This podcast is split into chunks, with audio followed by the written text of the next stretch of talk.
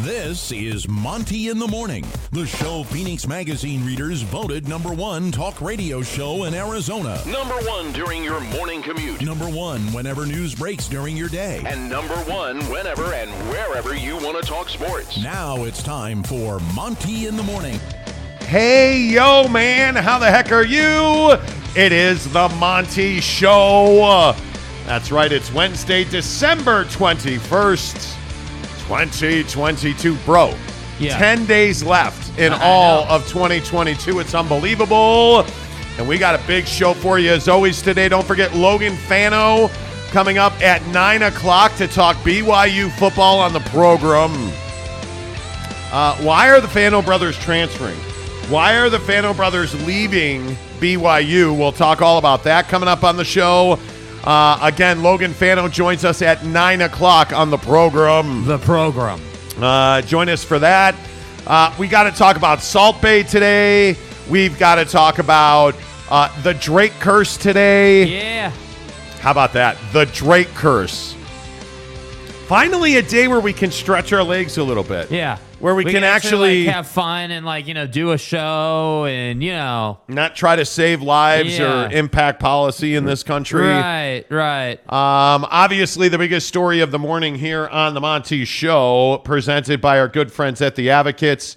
TheAdvocates.com present the Monty Show every single day, right here live on YouTube. And you know, if you get in an accident, there's only one choice.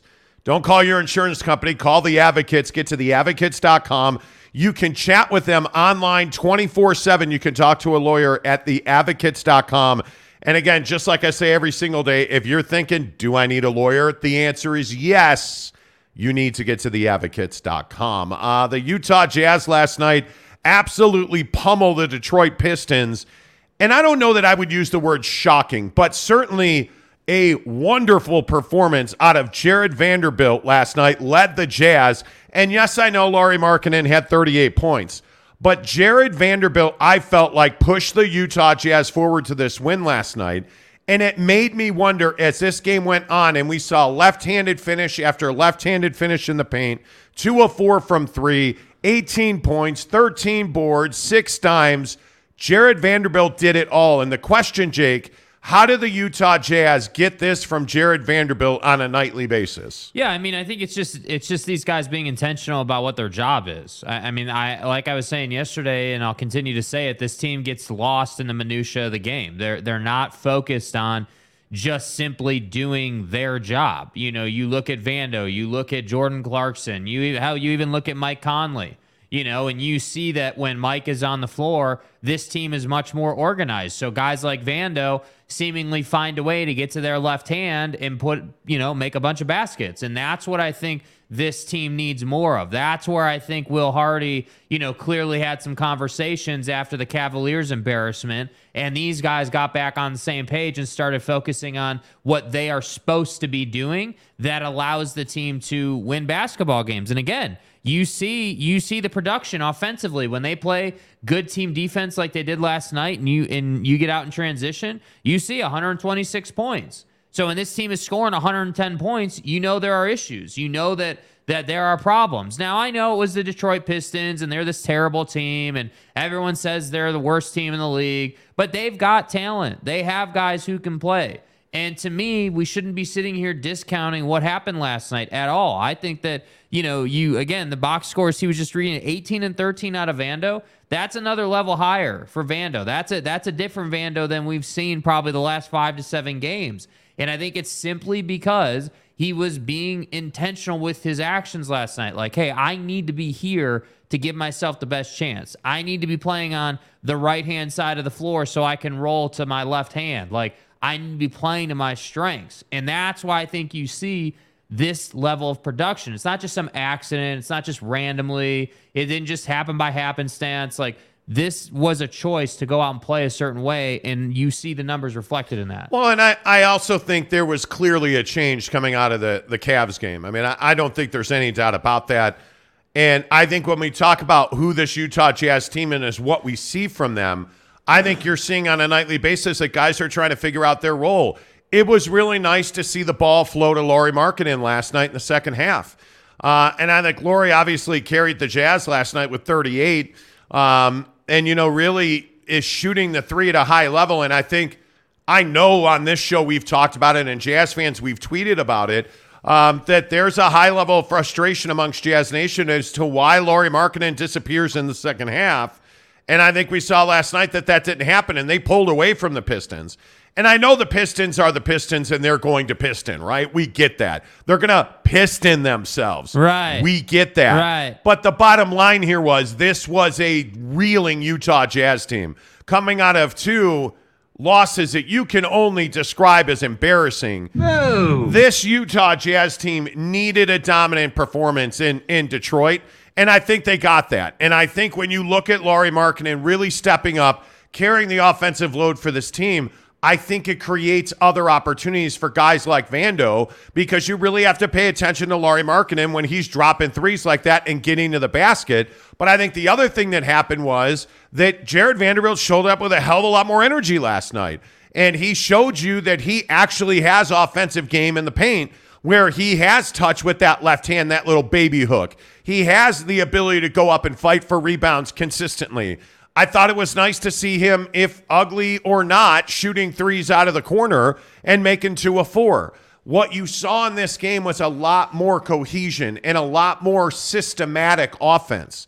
I think you saw a, a, a situation with the Jazz where they learned their lesson in Milwaukee and Cleveland. If you're not going to run offensive sets, you're not going to score many points. Facts. And what we saw in Detroit last night was a, a Utah Jazz team that ran sets with Mike Conley getting the offense, running screen roll with Lauri Markkanen. They double Mike. He kicks it to Lauri, who hits a three at the elbow. Like, those are big, important things for a young, developing Jazz team because they need to have that systematic feel to their offense, Jake.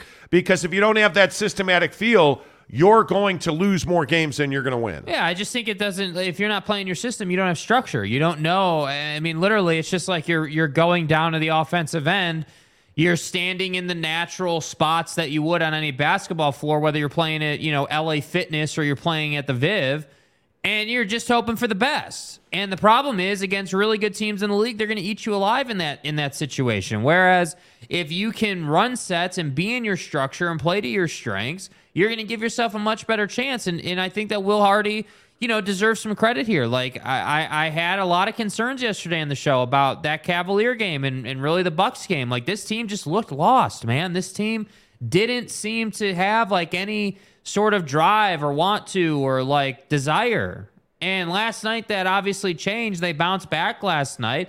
But I think this word of consistency is the one that still rings true for this team. Whether it was at the beginning of the year when you won 10 in a row or it was at, you know, the middle of the year where we are now. Like I think you know, the the Jazz have to be more consistent, and that's going to be difficult when you're playing with younger guys. It just is. That's the nature of the beast. So yeah, that's, totally. That's why I say like even Lauri, like I know he's got 38 last night, but what have you done for me lately? Type deal, right? Like we're gonna sit here today and talk about how the guy has 38 tonight. What is he gonna do tomorrow? What it like what what is I need to see you know 25 a night out of Lauri for the next month. Like that's what I would expect out of Lauri Markkanen, but it's going to take him being thoughtful and intentional about going and getting the ball. Like, hey, I'm Lauri Markkanen. I'm the best scorer on the team. Give me the ball. Well, I'm curious. Do you, uh, do you guys also believe that? And I would love to see this in the comments section. Do you guys believe that Lauri Markkanen is a number one option? I mean, 38 points last night. That's awfully impressive. And I, I'm curious if you guys think uh, that that he's a number one option. Uh, let's get your comments in here. Eric and Raleigh says hashtag giant failure. How about this Carlos Correa story? Dude. Unbelievable that Carlos Correa is absolutely, I mean, crushed the San Francisco Giants here. If you did not hear, shortstop Carlos Correa is now third baseman Carlos Correa who signed a massive $315 million contract with the New York Mets overnight after he had agreed to terms on a deal with the Giants. He goes to the Giants, takes a physical. The Giants didn't like something they saw, which allowed Correa to go back to the Mets, which frankly is where I thought he would be all along. Right. Man, the San Francisco Giants are getting crushed. Unbelievable. Neville93, good morning to you. He says, Monty, how the heck are you? I'm pretty good. I'm pretty good. Yeah, two days to go here. Let's Two have a good go. Wednesday. Go Jazz. And he says, Yes, I think Lauri Markkanen could be a number one. Awesome. Uh, what's up, Giggity? Good to see you. Anton says Will Hardy definitely had a chat with JC after the Cavs game. Well, I think you you are you're looking at a guy in Jordan Clarkson who I think you're going to have to consistently hit the reset button on.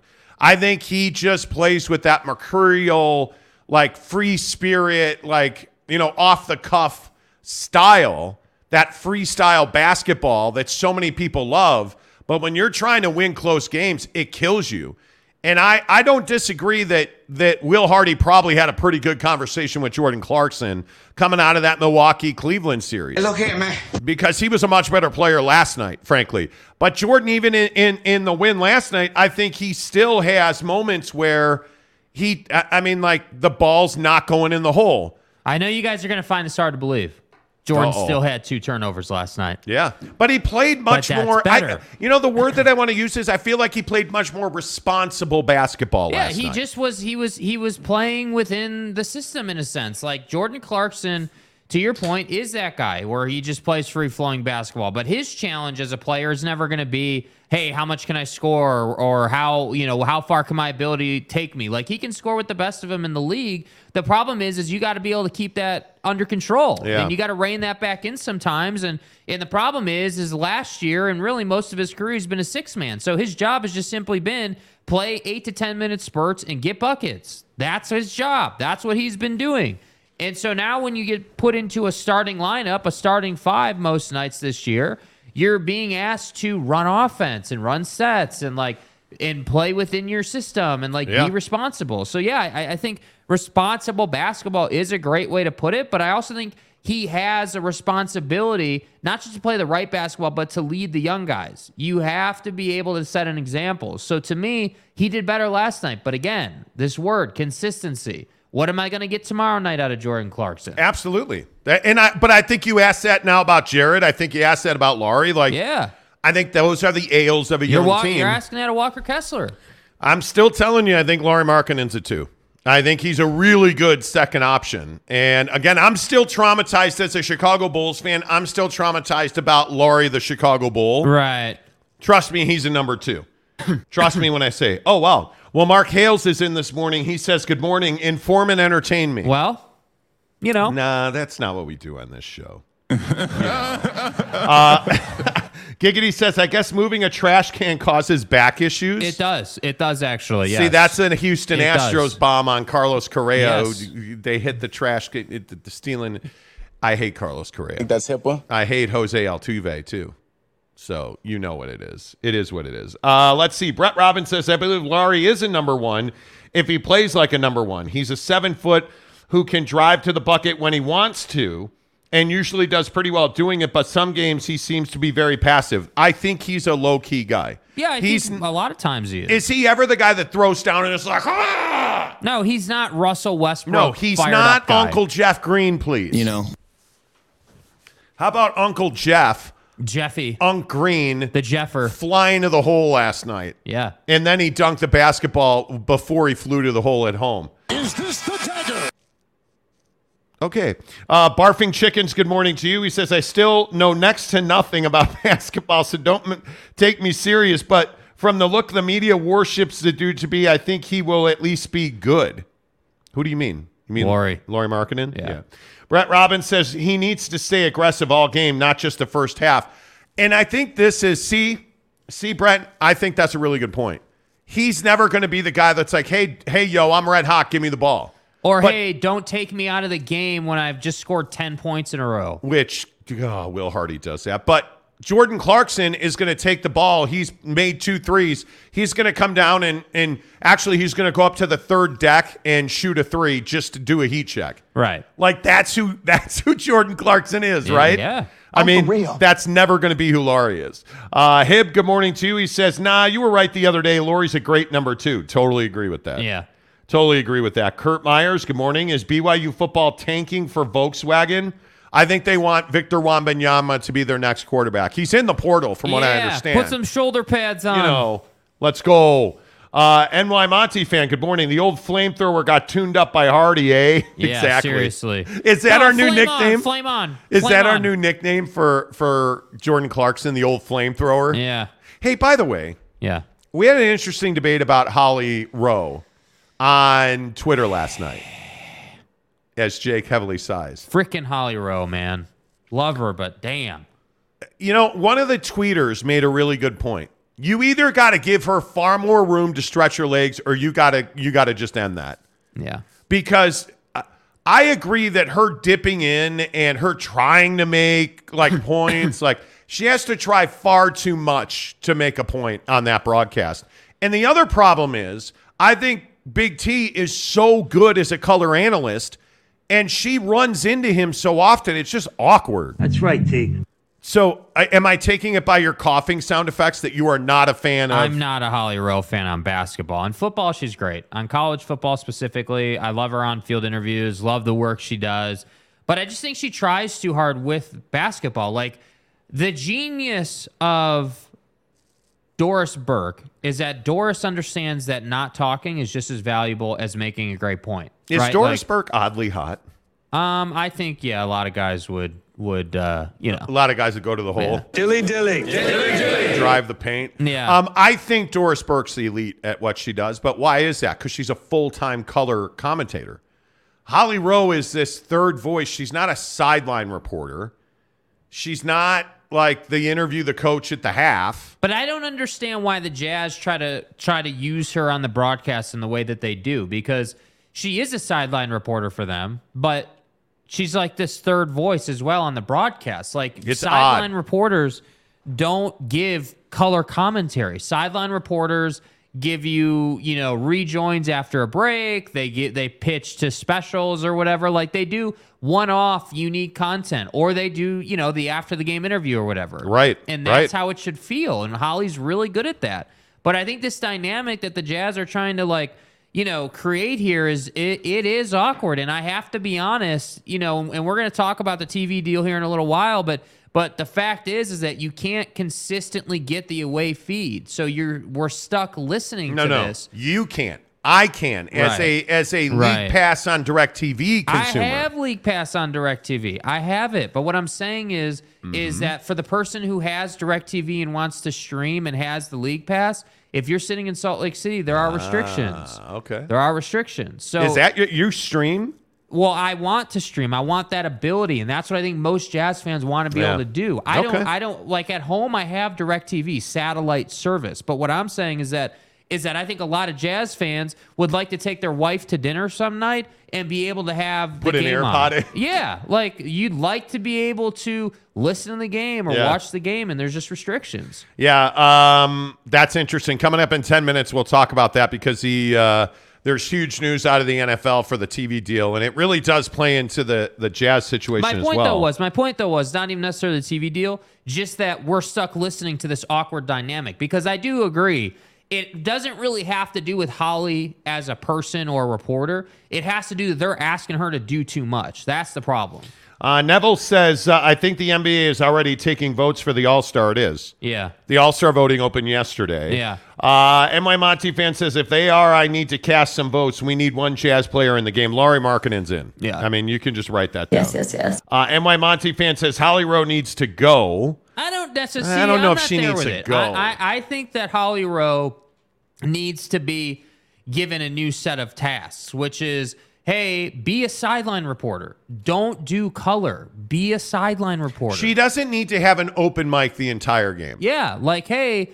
Oh, there was a whistle. We're gonna go to Holly real quick, or hey, we're coming back from commercial. Holly's gonna bring us back here. Hey, or- uh, Jimmy Bob went to the locker room. What's the update on his groin, Yeah, Holly? Like exactly. She the, and the issue is for ESPN, Holly Rowe is excellent because that's what she does. She interviews coaches. She does color. uh, She doesn't do color. She does sideline reporting. Yes. With the Jazz, she's a third broadcaster, and it's just it's it's awkward. It, it is absolutely awkward. Uh, Lauri better make it, Brett Robbins says he will. Mark Hale says shooting from the third deck reminds me of the Jordan Bird McDonald's commercial of them playing horse. yeah, Ah, remember a the good wall? commercial. So so retro there, Yeah. Mark Hales. Uh, Monty fan says she sidetracks all the time, but some of her inside stuff about players is okay. She is just okay. I don't like Doris Burke though. You do not Ah, like see, Doris We're Burke. different there, and that's okay. I I, Wow. I like Doris Doris Burke's work a lot, specifically as a sideline reporter. She was elite as a sideline on the court person. Like as a color commentator, she's been really good. But, but the, her heyday was as a sideline reporter.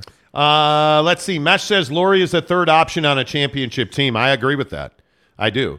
Brett says he's the most improved award. He has the most improved award wrapped up. Agreed. Uh, Pura P says Lauri is a poor man's version of Dirk Nowitzki. Ooh, that's very interesting. I think that Lauri could be better than Dirk in his career if he keeps pushing because he's more athletic than Dirk was. But Dirk was just such an assassin. he Dirk was an wanted elite the shooter, smoke, dude. He like was just Dirk, such an elite shooter. But I think he had the mentality, right? Like Dirk played in the Kobe era. You didn't have an option. You didn't have the choice to do what Lauri does and, and be passive. That wasn't an option if you wanted to be great. yeah, I don't disagree with that. Greg Romano says people still have DirecTV. Yes, I am a loyal. Yeah, dude. I am a loyal DirecTV customer. NHL Center Ice, NBA or uh, League Pass, like yeah. home plate, like Home- all, yeah, all the sports innings, yeah. packages, everything. And it's a tax write off. So, yeah, of course I have it. Mike Maple says Holly seems to try too hard. It's the same with Locke. He tries uh, too hard to be hot rod with catchphrases and it doesn't work. I just don't have the. David Locke's a good broadcaster for five minutes. The thing that annoys me is he doesn't give the time and score almost ever. and I think Booner gets overshadowed because David Locke is just so hot all the time. Yes. So, uh, Brett Robbins says when they played the Pelicans, Holly straight up told me too much about Zion that I wanted to know. It seemed like stalker vibes. Well, like she's comparing, she's comparing. Was it Walker Kessler? She was Vando. comparing Vando. Vando. She was comparing Jarred Vanderbilt to Dennis Rodman when he was a Piston.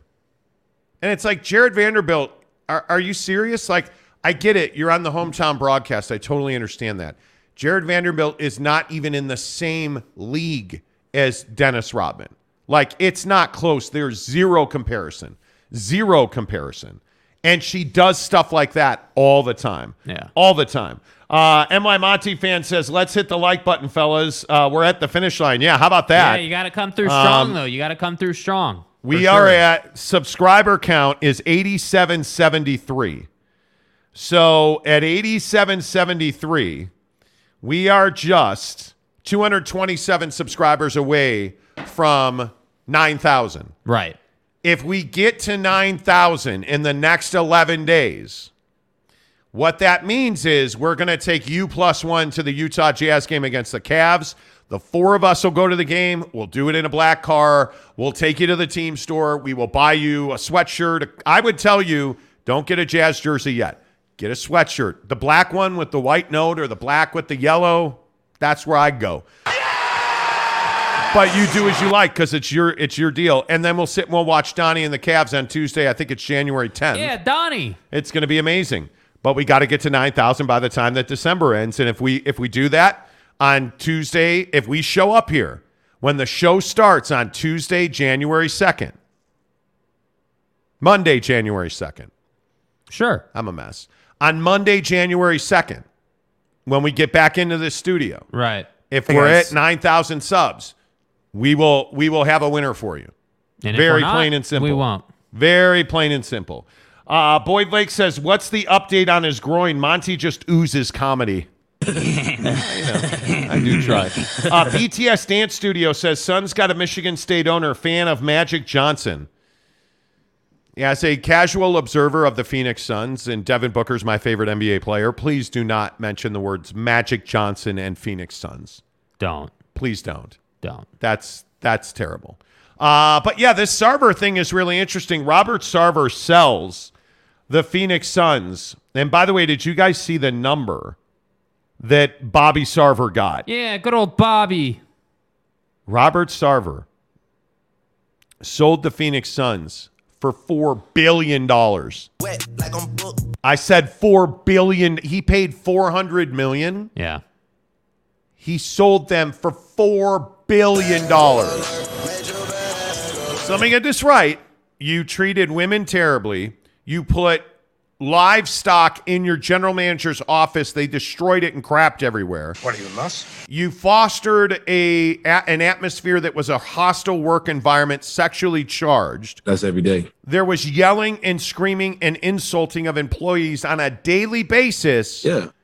and you're going to walk away with billions. Even after all is said and done in the net and all that, he's walking away with billions, bro. God bless. Robert Sarver for being an absolute crap machine of a human being is going to walk away with billions of dollars as a reward for misogyny, as and a he re- will every single time. as a reward for hostile work environment, as a reward for goats crapping in your general manager's office, you're getting billions. Congratulations, you're a shitbag. That's right, T. Here's billions of dollars. Like that's unbelievable to me. You're I I mean he literally is a dumpster fire of terrible human. And we're giving him billions of dollars. Yes, dollars. yes, yes. It just it just seems so wrong to me Yeah. that he's going to make that kind of scratch on that team. I don't know. I don't know, man. It's a, it, it is yeah, it's frustrating. Yeah, it just seems. Yeah, I, I don't know. Uh, Eric Eric and Raleigh says maybe Holly Rowe demanded to be more involved in the Jazz broadcast. It's not up to her. demanded. Yeah, like what what do you like so she's going to demand, "Hey, I demand to be on the broadcast." All right, cool. See you later. Yeah. Like, come on. You know, uh, Brett Robbins says, uh, "Oh no, I got to sell my NBA team. What will I do? Except Seriously. you count your money. Four billion dollars." Kurt Yeah, Meyer dude. says. Yeah, dude. Uh, let's see. Uh, Mike Maple says water is wet and Monty likes a black sweater. Well, I'm wearing a Nike vest today.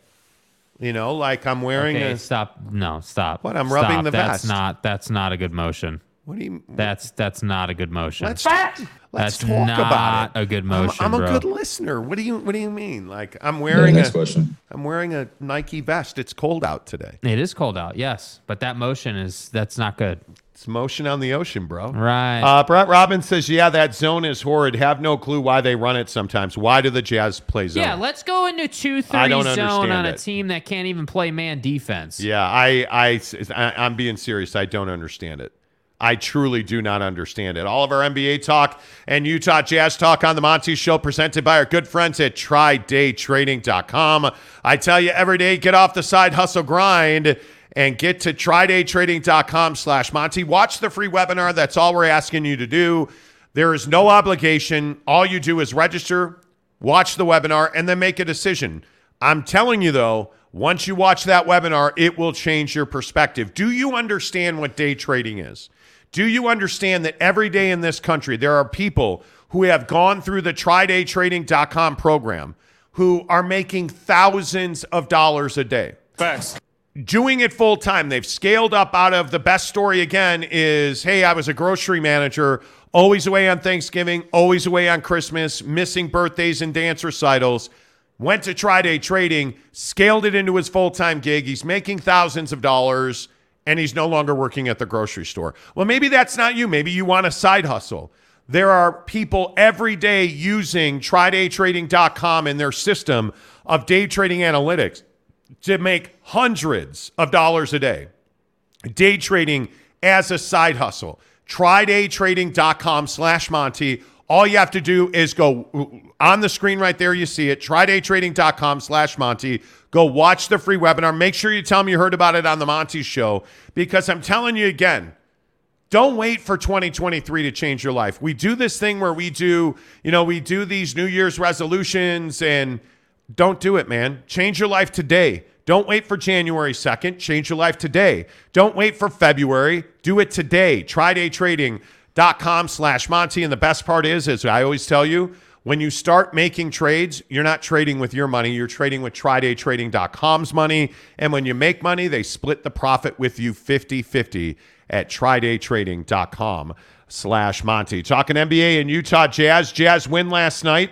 Uh, 126-111 over the Detroit Pistons. Detroit Pistons. By the way, I was completely wrong about this game.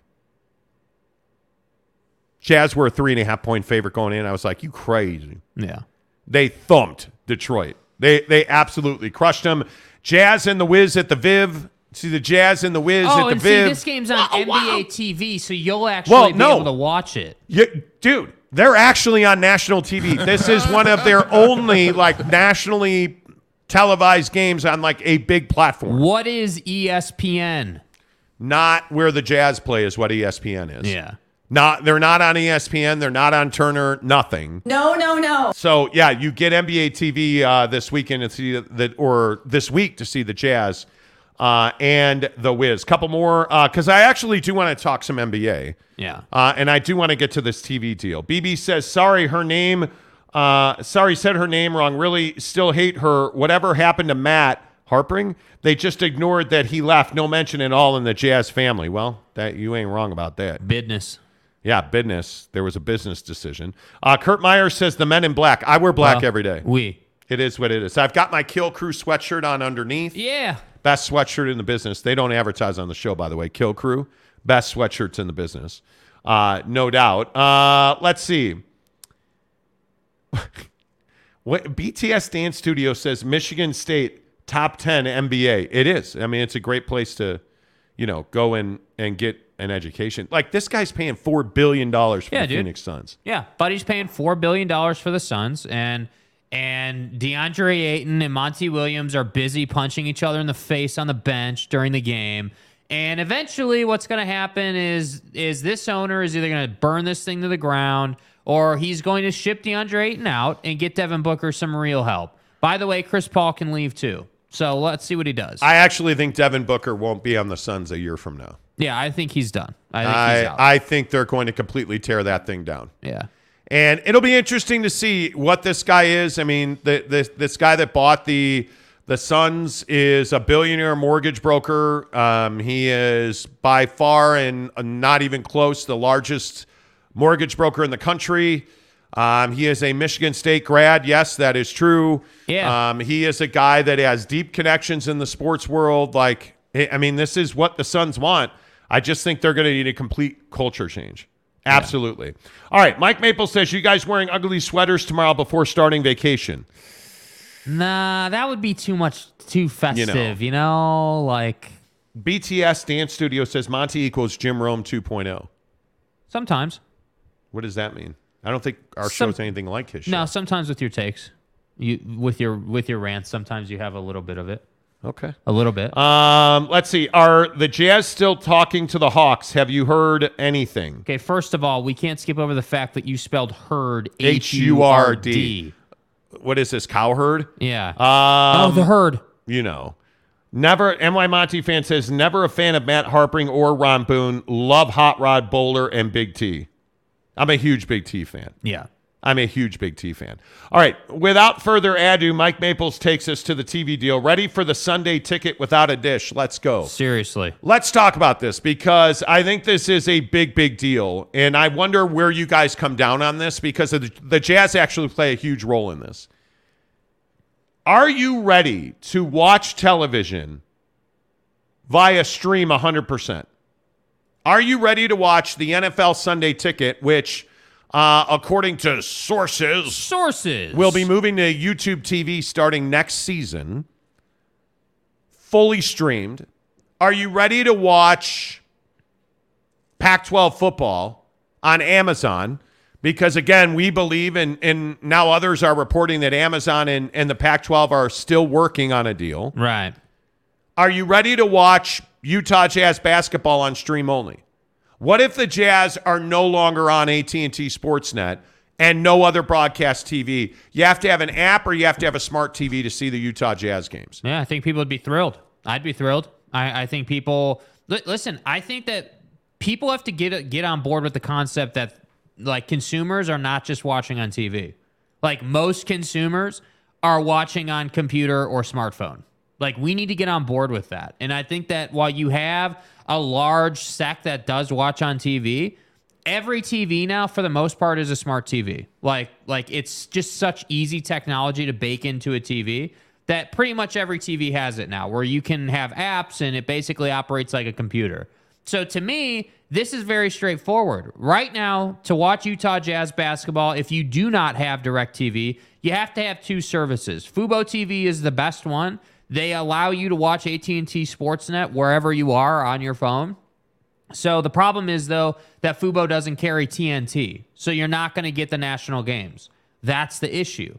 YouTube TV carries TNT and basically everything you would ever want, but doesn't have AT&T Sportsnet so you can't watch Utah Jazz basketball.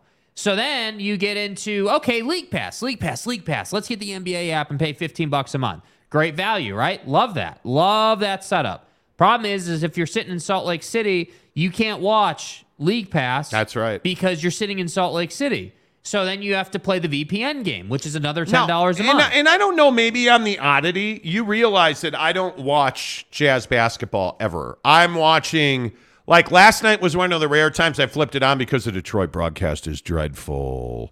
Uh, I flipped it you on. don't watch the Jazz broadcast. No, I don't watch their broadcast ever. Yeah. I usually watch the road broadcast with some exceptions. Yeah. And I have no problem doing that because I'm on direct TV and, And it's I satellite. It's not internet. Yeah, it's different. satellite. Yeah, so I don't have I don't I don't have to watch the Jazz game. I can choose Jazz or the road team. But that and that's my point. You were saying you you dropped a stat on me the other day about how Utah's population right now, the predominant age group for Utah's population, it, what was it like 14 to 34 or something, or like you know it was like teen, like 17 to 34 or whatever. yep. So that generation, 17 to 49. 17 to 49. Okay, so we know that the a bulk, uh, a big sector of that generation is not TV going. We know that the top end of that generation is right. Like the your 40 something is going to be a TV watcher, right? I would even say your mid 30 something is a TV watcher. But the 18 year old kid who's interested in watching Lauri and trying to vote for Lauri, they're not watching on a TV. Well, and and I like your point the other day, not to keep like shining each other, but your point the other day was so good about oh my God, just like that. Oh. about the fact that you cannot tell me it's comfortable because I hate flipping between broadcast and stream. So I have a Samsung 70 inch TV in my living room. Right. and I have to use the TV remote to flip from, you know, like direct TV. I have to go into smart TV mode for Amazon or YouTube TV or whatever it is. And it's annoying as hell, dude. Like, I don't like doing it. It is a two minute process. And it's not fast because then when you go to Amazon Prime Video, you got to click, okay, well, who's watching? Okay, well, it's my wife's profile. I click on my wife's little avatar. And then I got to, you know, like usually for Thursday Night Football, it's got it right there. You click on Thursday Night Football, and then it gives you do you want English? Do you want Spanish? Do you want stats? Do you want AWS broadcast? Do you want to Like, start from the beginning, do or do you- you want to join live? do you want to, you know, anyway, the point is, it just takes forever, it feels like. YouTube TV is far easier, in my opinion. If all of this was on YouTube TV, I would cut the cord and go to YouTube TV. I would, but it's not. And if you put the Sunday ticket on YouTube TV, yeah, I'll watch it. I already have a YouTube TV account. Frankly, we have a TV here in the studio that streams YouTube TV. That's how we watch TV during the show. But for my money, I, I'm I'm not ready for that until all of it's in one place. If everything was on YouTube TV, I'm in. If everything was on Amazon Prime Video, I'm in. But it's not. So I've got to have an Amazon subscription. Okay, well, I'm going to pay $8 trillion for that. Well, now I got to have YouTube TV because that's where the Sunday ticket is. Okay, now I got to pay $8 trillion for that. And then I got to have your mom, and then I got to have like your cousin, like all of this crap. And by the way, well, I, I the Jazz games are on KJazz, so I still got to keep Direct TV. So now I'm paying for what three services? yeah, and that's like 400 bucks a month, dude. So that's why I say the Utah Jazz are a really important part of this. If I'm Ryan Smith, I'm going to KSL TV. That's where my games are going to be broadcast on KSL TV. Yeah, because that's on YouTube TV. And why is that? Because it's available on every streaming service. It's available on every cable service. It's available on every satellite service. That's the wise play here. Yes, yes, now, yes. from from strictly a money making perspective, I am investing the tens of millions of dollars it's going to take to to create my own channel and have my own 24/7 content. I'm doing that. I'm doing what Marquee did with the Cubs.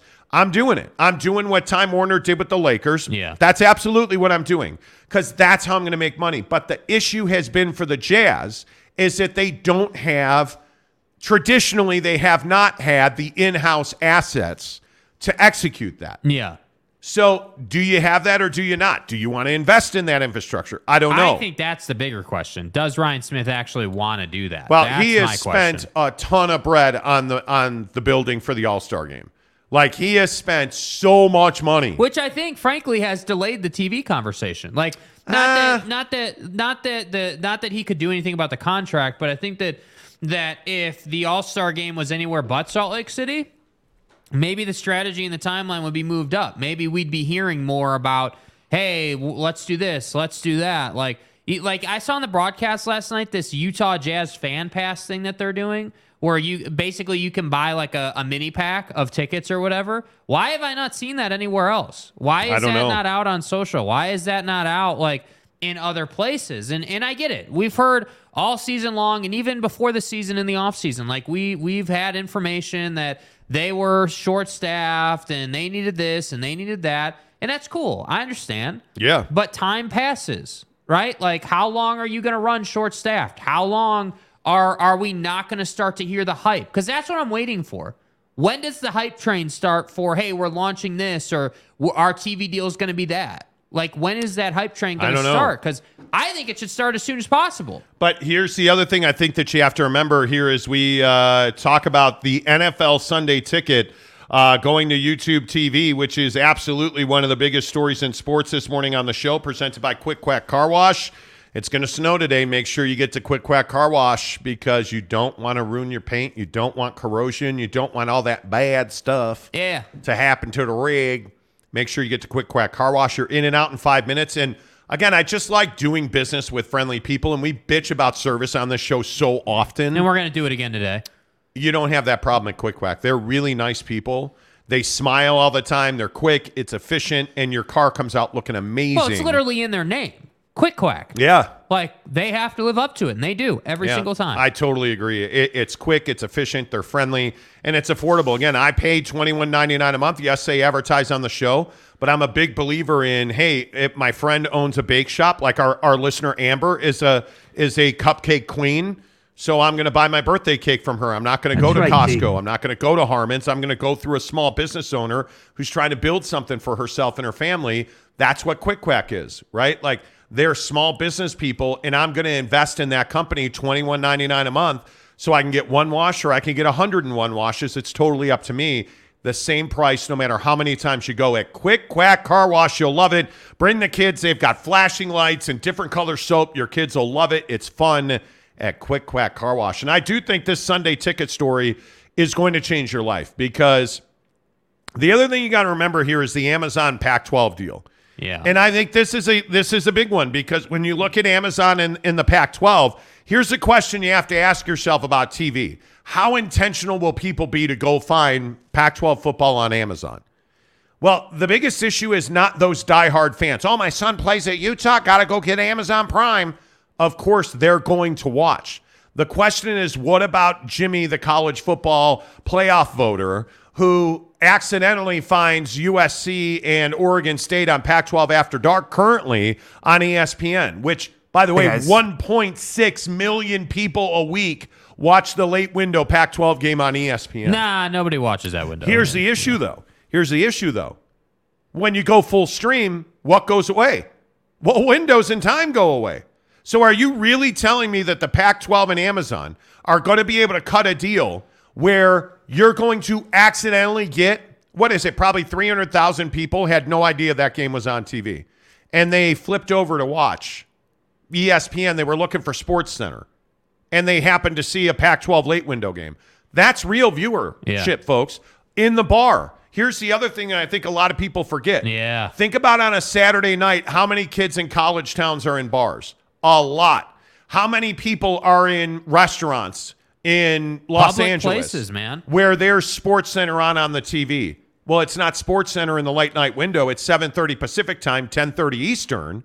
Uh, yeah, it's dinner time in Los Angeles well, think about and they accidentally see a Pac-12 football game. think about our guy our guy Taylor up in Ogden at the Super Chicks. Yeah. They they use YouTube TV in their Super Chicks, and that's what I think is really really fascinating now. Is like if the Pac-12 or what's going to be the Pac-10 is going to be on Amazon, that business isn't going to flip back and forth. No. That business isn't going to be like, oh, yeah, hey, by the way, I've got 20 people out the door because we're so damn good at what we do. Let me take five minutes, jump off the line, and flip over to and, Amazon. And when we were up at Super Chicks in Ogden, we were watching the Oregon Oregon State game yeah. on television at Super Chicks. That's no longer going to be an option if you go to Amazon to stream your games. And I think that's absolutely real. And the other thing that I would remind you is let's not forget that NBC and Peacock have Big Ten After Dark now. Where's Peacock at in your guys' stack? No, nowhere. Like, because I don't watch Peacock. Nowhere. I have, I can honestly say I have never consumed a, a second of Peacock's content. And by the way, I'm a huge NBC viewer. Yeah. Like I am a a, a an S, a, SVU, Law and Order. I all of the Law and Orders, yeah, Chicago, PD. fire, I- no, ambulance, law and down. order. Hey, hey, settle sorry, down. My bad. Settle sorry, down. sorry. Chicago PD is the only Oh. Chicago series I watch. Seriously. But Chicago PD and all the SVUs and I'm an NBC viewer. I am not watching Peacock. I'm not. And I actually think my Amazon or my uh, American Express Platinum gives me Peacock for free. and you still don't. and I it. still don't watch it. I don't. And the the real issue for the Pac-10 now is you know that you've lost UCLA and USC. right. Are you more valuable on Amazon than the Big Ten after dark USC and Ohio State at the Coliseum in Los Angeles? We all know the are, are you more valuable than that game? We know on the answer. Amazon. And that game's and that that USC Ohio State game is on NBC at 10:30 Pac- at 10:30 Eastern. I think your point about people having to to to actively think, oh, the Pac-12's on Amazon. I better go out of my way to go find Yeah. it. I think that's a great point because Yes. I can't tell you how many times, like when we worked at the Yelpatory, right? I I always had baseball on in the background during the summer. always. It was religious for me. And I didn't know the baseball schedule every day. I didn't know like I wasn't that invested, but I love baseball. Like I wanted it on the tube. I wanted you remember, you remember when Fernando Tatis of the Padres came, first came into the league and set everything on fire. Like I needed to see every Padre game for like a month straight. So I had it on TV but I didn't know what time they were playing. I just turned the tube on and was like, all right, let me go to channel 750 on DirecTV to, you know, MLB Extra Innings package and see what we got going. On a Saturday night, when I've had a long ass week doing the show and getting up at 4 a.m. every day, I'm not going to think to myself, oh, yeah, well, hey, you know, Stanford's playing Cal. Better, better go out of my way to get on Amazon to see that game. Well, right? wait. There is one succinct point that I think you know really, um, you know, really, really tells the story here, and it was filtered, so I just showed it. But Jeff Johnson says, "Suck it, Peacock." Yeah, you know what I mean? I'm sorry. I thought you said, I "Suck thought it, you Peacock." said suck it, peacock. Keep it real. Oh, I love that. I absolutely love that. Uh, let's see. Uh, Brett Robbins says, "I got the quick quack. I got the quick, but what's the quack? It's a, it's a car wash. Yeah, it, it's a car wash. You should try it. Like, so there's this quick app quack. on your phone. Well, if you're smart and you have an iPhone, there's something called Apple Maps where you can type in "quick quack car wash" and it'll tell you like where the closest one is, so you can go and try it. How often do you guys get your car washed? I get my car washed probably two times a week, at least in the summertime. yeah. And I get my car washed pretty much every time it snows in the wintertime. Mm-hmm. I just, I, I love my car. I've an Audi SQ5. I was so flattered the other day. Did I tell this story on the show? Like, Briefly, but you should tell it again. yeah, like I'm sitting outside of Alta, the the makeup store with my wife. She's in Alta getting eyeliner or whatever million dollar product they sell. And I, of course, as a man, I'm not going into Alta. I'm not doing it, right? Like I, I don't want my testosterone. Yeah, I don't want my testosterone to drop. Yeah. You know. yeah. So I'm sitting out front of Alta in a parking spot waiting for Mrs. Monty to come out. And this little kid walks up to my Audi and he's like, Hey, I love your car. Is this an SQ5? And he started asking me all these questions and Like, how old was this kid? six or seven. And he's talking about like how big my brakes are. And he's like, they're cool. They've got those little dots on them. And he's like, just going on and on about the car. And it was just really cool. And he's talking about how he can see his reflection in my door. And it's like, yeah, dude, because I go to Quick Quack Car Wash. And I, it's just, I'm, I'm that guy. So I take really, I spend a lot of money to keep my car looking fresh. Yeah. So, you know, uh, Troy Cushing says, Morning, guys. Uh, morning, Matt guys. Great work as always. Appreciate you. Uh, thank you. Uh, Kurt Meyer says Paramount Yellowstone. See, but again, I haven't watched But that's the difference. I See, haven't so watched it yet. so when a great, but think about it, Kurt. I think it's a great point. You wouldn't be on Paramount unless Yellowstone was there. That's right. That's So- right. So, Or I- maybe Kurt and Kurt. How did you get to Paramount? Did you get to Paramount to Jake's point only because of Yellowstone? Like that's what's fascinating to Yeah. me. How did you wind up? Like I used to subscribe to Peacock because of the Premier League. right.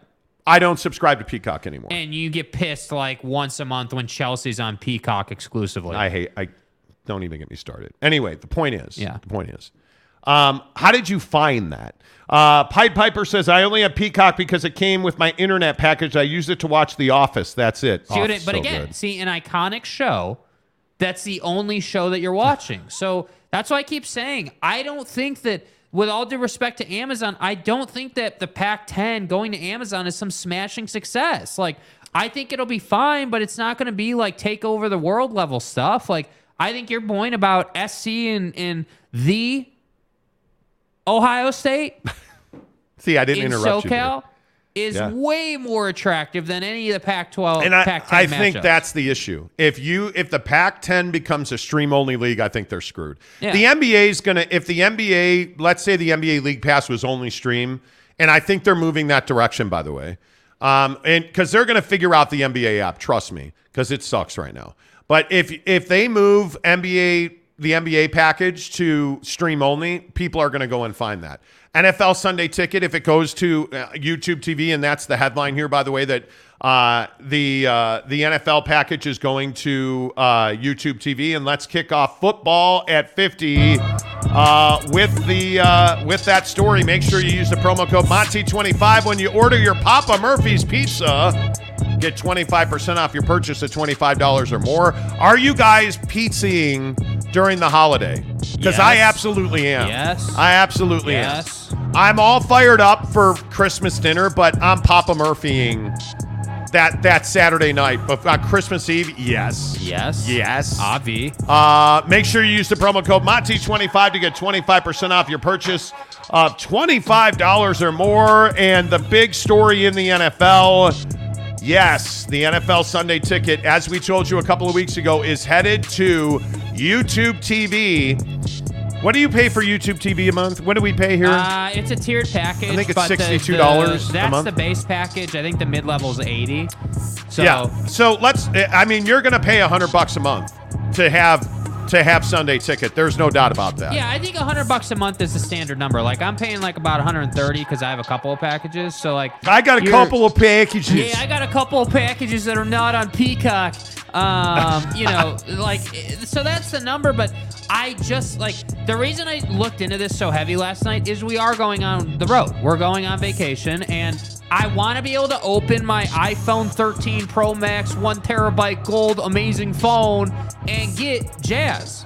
I want to be able to get that content, and I will because I am doing the You know- NBA app thing. But it's just frustrating. But you know the crazy thing? The crazy thing is, I think we're willing to pay it. Yeah, oh, I think yeah, we're. wi- I yeah. think. I I- if. Dude, I'm not giving up the un, the NBA package. I'm not giving up NFL Sunday ticket. I love it so much. Well, but it, again, it's different for us because it's a tax write-off. We need it for our business. So if you're somebody who doesn't have a business and you're just talking about this just to pay for it out of your pocket, like, yeah, I think there's a conversation around it. But I'm, but I'm about it. Like, I want to be able to, like, I swear to God, I will have my TV on one game, my computer on another. Like, I, I'm that guy at night. I do that all the time. I love YouTube TV. Yeah. I'm a huge fan. And by the way, I think on the NBA thing, I do think it would go to YouTube TV because they have advertised through the NBA playoffs oh, multiple Oh, a times. ton, yeah. Like so, they Yeah. have a relationship. and and by the way, I would again point out who owns YouTube and YouTube TV. yeah.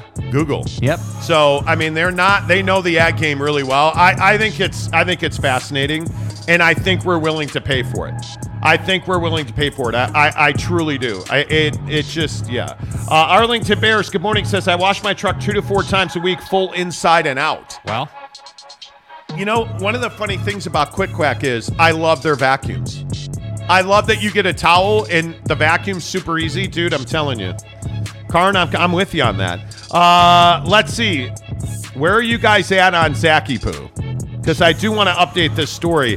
Zach Wilson is starting for the Jets tomorrow night on Thursday Night Football, which is only on Amazon Prime Video. Yeah. Uh, Zachy Poo is getting a start for the Jets again. And let's make this real clear Zach Wilson did not suck last weekend. He just wasn't it.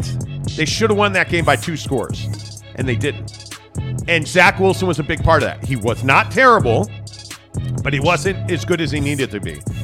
Does Zach Wilson ever become a, a top 10 quarterback in the NFL? I don't know about top ten, but I, I, I think that I, I think the answer to that question lies in what opportunities he gets. I mean, I, I don't think with the Jets he'll become that guy, but I think he needs to get to a better situation. And I've said this repeatedly. I said it before he was drafted. If he's going to the Jets, he's not going to be anything in the league because the Jets don't know how to develop quarterbacks, and we've seen it time and time again. But that's a good football team. Yeah, I guess That's a good But football how good? team. How good? Like I'm tired of saying the Jets are a good football. They're a team. playoff team. Yeah, but they're not going to win anything. Like, right, but going to go to the in- playoffs. But in the NFL, it's a it's a stepping stone. Usually, crappy teams like the Jets, and they've been bad for a long time. You take that next step up to the NFL playoffs, right? Right. And then you become a consistent contender. But it always starts with the quarterbacks. And speaking of quarterbacks, you guys, 19 teams are said to need a new quarterback. So let's play the game. Who in the NFL is going to need a new quarterback? Let's start with the bottom. Let's just go bottom five, seven teams. The Houston Texans. yes. The Denver Broncos. Uh, yes, but no, because they're not they're not moving on Okay, deal yet. Russell Wilson. I do not believe that Russell Wilson's the problem in Denver. I know that's probably, oh my God, you're an idiot. What are you talking about, bro, bro? hey, bro, do you Bro. even watch Bronco games? What are you guys talking about? I don't think that Russell Wilson just forgot how to quarterback, bro. I think the issue is your coach is trash.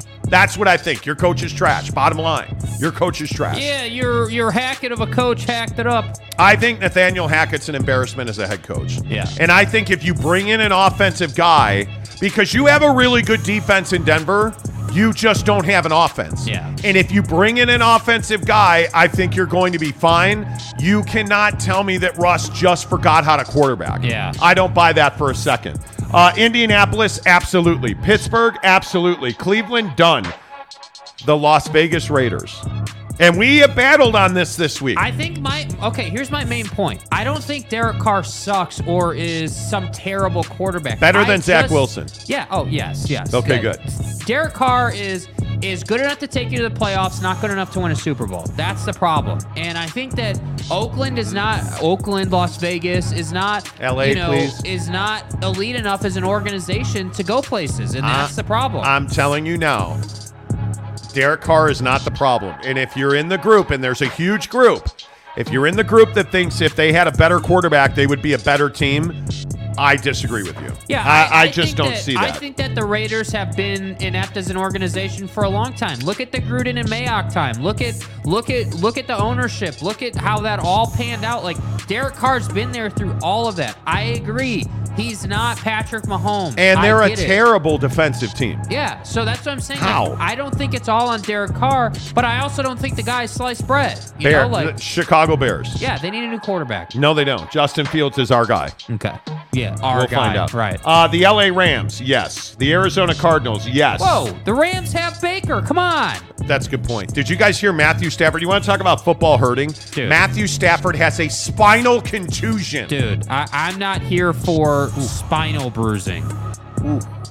By the way, uh, one other story this morning. Franco Harris, the uh, Hall of Famer for the Pittsburgh Steelers, uh, passed away this morning at the age of 72. And he is one of those guys. I, I, I'm probably aging myself. He is one of those guys that absolutely brought me to the NFL. Franco Harris and those Pittsburgh Steelers at the end of that run. I have memories as a kid. You know those foggy ass memories in the back of your head? Yes. You're like, I remember What shag was, I, carpeting. what was I eating when I was watching that game? I remember Like, shag carpeting as a kid. I have those memories of Pittsburgh Steelers on the television as a kid. Franco Harris dies this morning at the age of 72, according to his family. So rest in peace, my friend. Make sure you get to Papa Murphy's Pizza and you use the promo code Monty25 to get 25% off your purchase of $25 or more at Papa Murphy's Pizza. Make sure you tell them you heard about it on the Monty Show. Papa Murphy's presents How to Change the Way You Pizza. Step one, carefully knead dough. Step two, artfully spread sauce. Step three, add fresh mozzarella and assemble toppings. Step four, realize we already did all that for you. So all you have to do is bake it. For a limited time only, get the Hog Heaven Pizza with Canadian bacon, ground sausage, and crispy bacon. Papa Murphy's, change the way you pizza. By the way, I should say I apo- I need to apo- let me single up. I'm pathetic. Uh, I need to apologize. I undersold the lead. The meatball marinara pizza's back at Papa Murphy's Pizza, baby. Yeah. Ah! Yeah. I love that meat, but meatball marinara pizza. And I'm telling you, anything meatball or anything marinara, fatty's in. Like in. I, you know, Chubbs McGahee is is all about it. I love me some some meatball marinara pizza at Papa Murphy's. Make Yeah. sure you get it and use the promo code Monty25 when you order your meatball marinara pizza. Uh, seven o'clock on the Monty Show. Happy Wednesday. It really is our Thursday because we're off this Friday. I just want to remind everybody what our schedule is because we're going to be off next week uh, for the holiday. Uh, but we're starting our vacation this Friday. Uh, so we'll be off from Friday to Friday. We will, however, be back on the show on Monday, January 2nd. We will be back on the show Monday, January 2nd. Uh, so make sure that you uh, you uh, tune in Monday, January 2nd. By the way, on this fine here program, Program. presented by our good friends at The Advocates. Make sure you find them online at theadvocates.com. The best injury attorneys in the business. And again, there's no upfront fee, there's no consultation fee, there are no big retainers. You can chat online right now with an attorney for free at theadvocates.com. You can't miss it. It's a box right in the middle of the page. Talk to an attorney now. Click on it 24 7. You can chat with an attorney at The Advocates. Um, we are rapidly approaching 9,000 subs. And you guys have been amazing at supporting the show. We are now at 8774, right? So 226 subs to go. Uh, I would ask you guys, all 109 of you that are watching the show right now, please go ahead and hit the like button. We are uh, approaching about 500 views this morning, and we only have 30 likes. So let's pump up those numbers. So it's our rookie numbers Right. in this racket. Right. Uh, make sure that you go ahead and pump up those numbers. Hit the like button. That really helps the channel grow. The shows where we get to 150, 200 likes, we generally pick up 50 new uh, subscribers. Pump those numbers up. Those are rookie numbers in So this racket. it really makes a difference. And again, if on Monday, January 2nd, we have 9,000 subscribers when the show starts, we will take you plus one to a jazz game to see Donovan Mitchell and the Cavs on Tuesday, January 10th. It's going to be amazing. Yeah. Let's rock and roll. Make sure you get those uh, numbers pumped up. Right. Jeff Johnson says, No, Monty, for a week is going to suck. How could you take a vacation while on vacation, you jerks? What about me? Nobody cares about you. Like, wh- what is Um, this? You know, what is this? You know, the funny thing is, I was talking to Mrs. Monty last night. So, candidly, you guys, I will tell you, I've kind of been struggling lately. Uh, I've been like tired. I have been, there are times where I have been like frustrated lately. Well, you sleep till eight o'clock every day, right? Well, I, and I think I'm a little worn out. I think that I so for the last several years, we have I have gotten, you know, roughly 4 weeks of vacation a year. And every year for the last 3 years I'd taken off the last 2 weeks of the year fully. And I have not done that this year because obviously we're in business for ourselves and but the grind has really caught up to me. And you know, like you you just at some point hit the wall. And my wife has been telling me, dude, you're like crabby, you're a little shorter lately. Like yesterday, it was funny. So we've been having trouble with our our HVAC at the house. Right. And so we had a guy come out and he supposedly fixed it, but now it looks like my Nest thermostat went bad. It won't connect to Wi Fi. But I walked up to it yesterday to adjust some things and I got a major shock. Uh huh. You know, like a static shock that you get? Yeah. It actually hurt my arm. It was such a big shock that it like had my hand tingling. There was like 20 minutes where my shoulder and my elbow hurt. Like it was a real deal. And I happened to have loudly voiced my displeasure with that. And my wife was like, I just, I don't know, you know, you, you just seem so short lately. And I do think that it is because I have, I just, you can only get up at 4 a.m. for so many days in a row before it starts taking a toll. Yeah. And in the winter, I snowboard pretty much Saturday and Sunday, although that's been less because Mrs. Monty broke her arm. But when I snowboard, I get up at 5 a.m. And that grind catches up to you. Yeah. You need it. I, I truly believe when you get up as early as we do, you need a day every week where you sleep till six o'clock, where you're getting eight hours of sleep, even if it's just once a week. Yeah. It makes a huge difference. So the reason we're not doing shows is because we need the time off. We need to not get up. We need to not worry about show prep.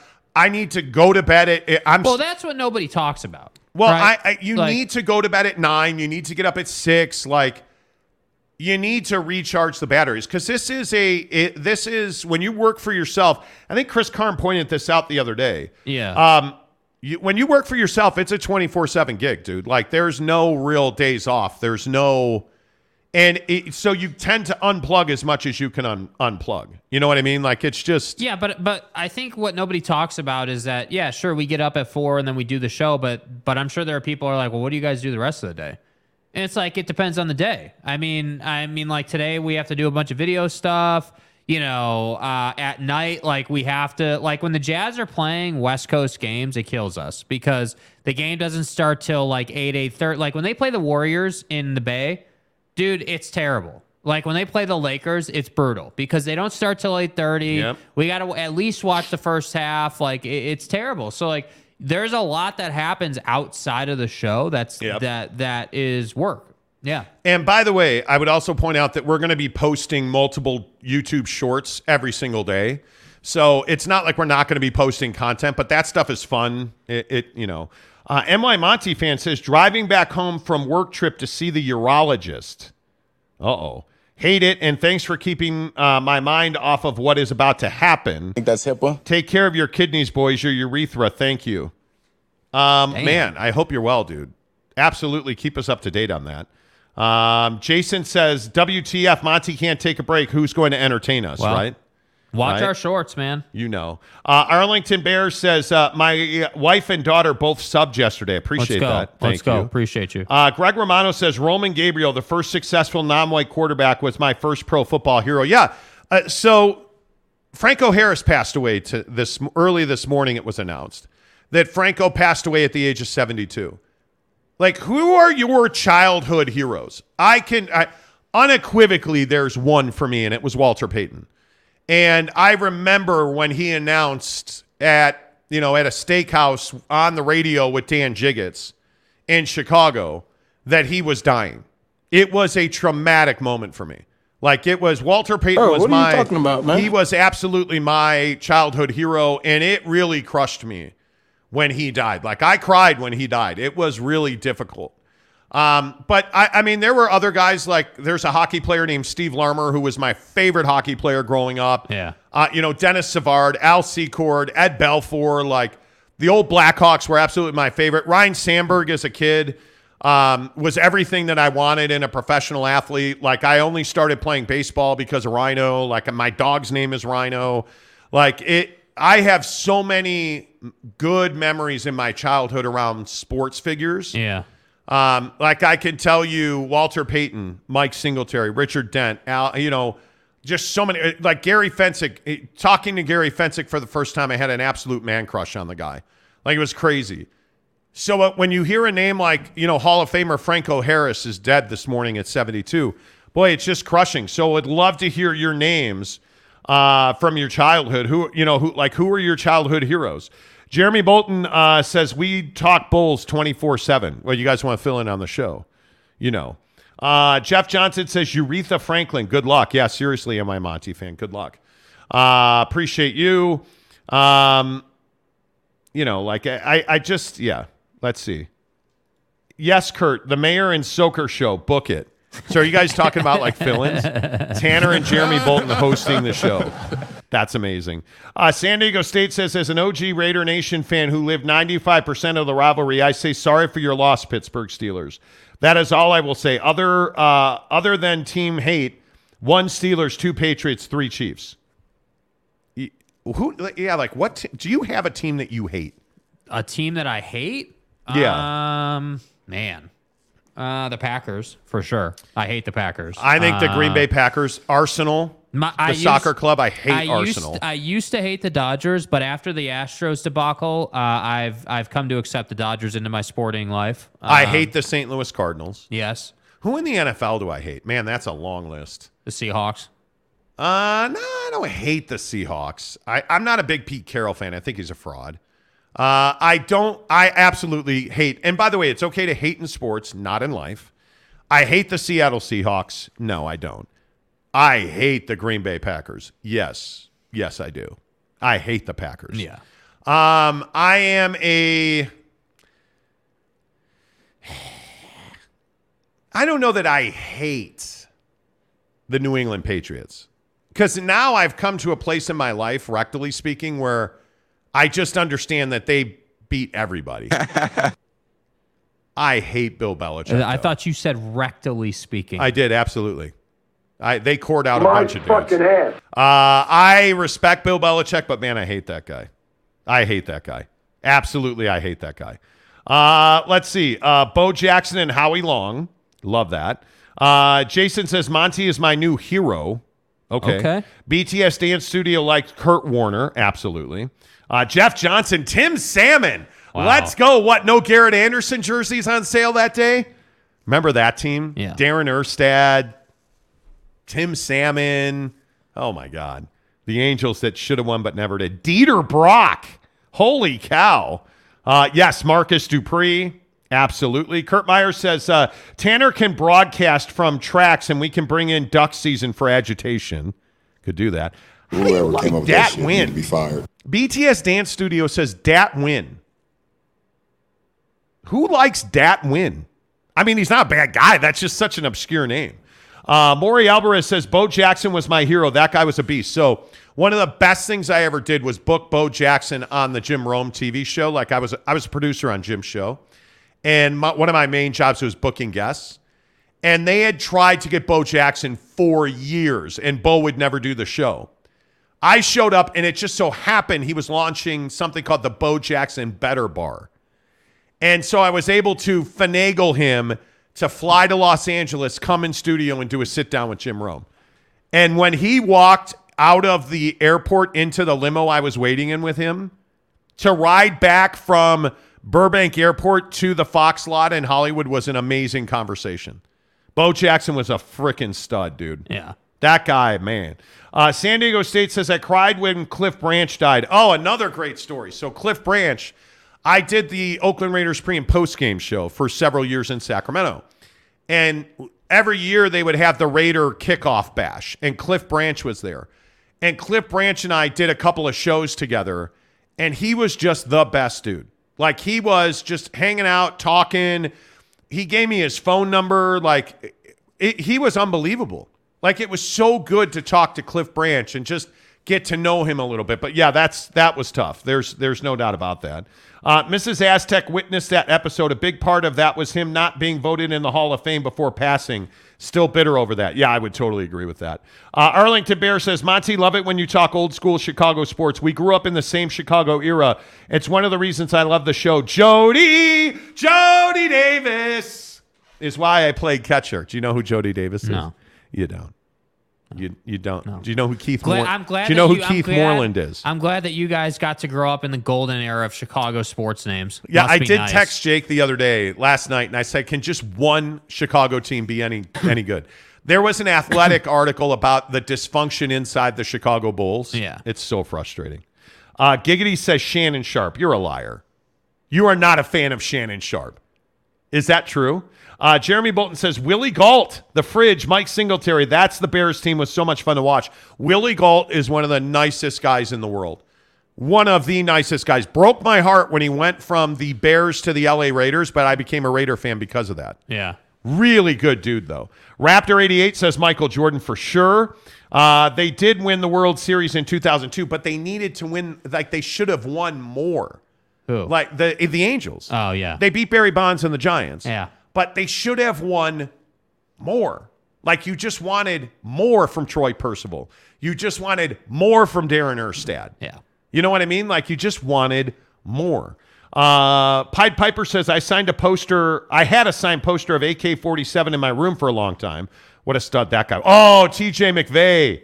This is amazing. I love doing this. I know it's probably Wilkins. I know it's probably not compelling programming for you guys, but who are your favorite childhood athletes? Dominique Wilkins, my good old friend Brent Zagorski and I were huge Dude, how do Dominique you have fans. friends with these kind of names? Like, how does that even happen? I don't know. Zagorski and Yeah, you know, like you know, he lived across the street from me in good old Round Lake Beach, Illinois, and um, Brent and I were huge Dominique Wilkins fans. We both had the caricature T-shirts of Dominique Wilkins. You remember those cartoon T-shirts from the NBA era? Yeah, we both had those. Uh, BTS says Younghoe Koo. Okay, you have got to be. Are you? You must be on the Pacific Rim. You must be. Uh, I'm not going to say that name, Brett Robbins. You're not going to yeah, get me to luck. do it. Good luck. You're not going to get me to do it. I'm not happening. Jeremy says Steve Young. Yeah. Okay, that's absolutely respectable. Uh, you guys think Markkanen shoots better than Jordan Clarkson? Yes, without question. There's no doubt about it. Yeah, I think he's more consistent. I like Jordan Clarkson a lot. There were a lot of comments yesterday in the on the YouTube uh, comment section about that I hate Jordan Clarkson. I don't hate Jordan Clarkson. To be really clear about this, Jordan Clarkson is frustratingly good because he's so bad at times. You know what he's capable of when he's stroking the three well and you know when he's not turning the ball over or getting into the paint and throwing it out of bounds like the turnovers are so frustrating from him. Biggest kick in the balls you'll ever Yeah, get. because they're just not necessary. Yeah. Jordan Jordan is a great play is a great player when he's on. Yeah. He's a terrible player when he's not. Uh, Mike Maple says sweetness bow Christian Okoye. Christian Okoye. Ronnie Lott, man, doing doing radio shows in San Francisco with Ronnie Lott, amazing, amazing. Uh, let's see. Rick Condi says, "Love the show. Would you share with friends and family if the f bombs went away? Would share with friends and family if the f bombs went away?" We've had this discussion a lot, a lot. Um, fucking Cole Beasley.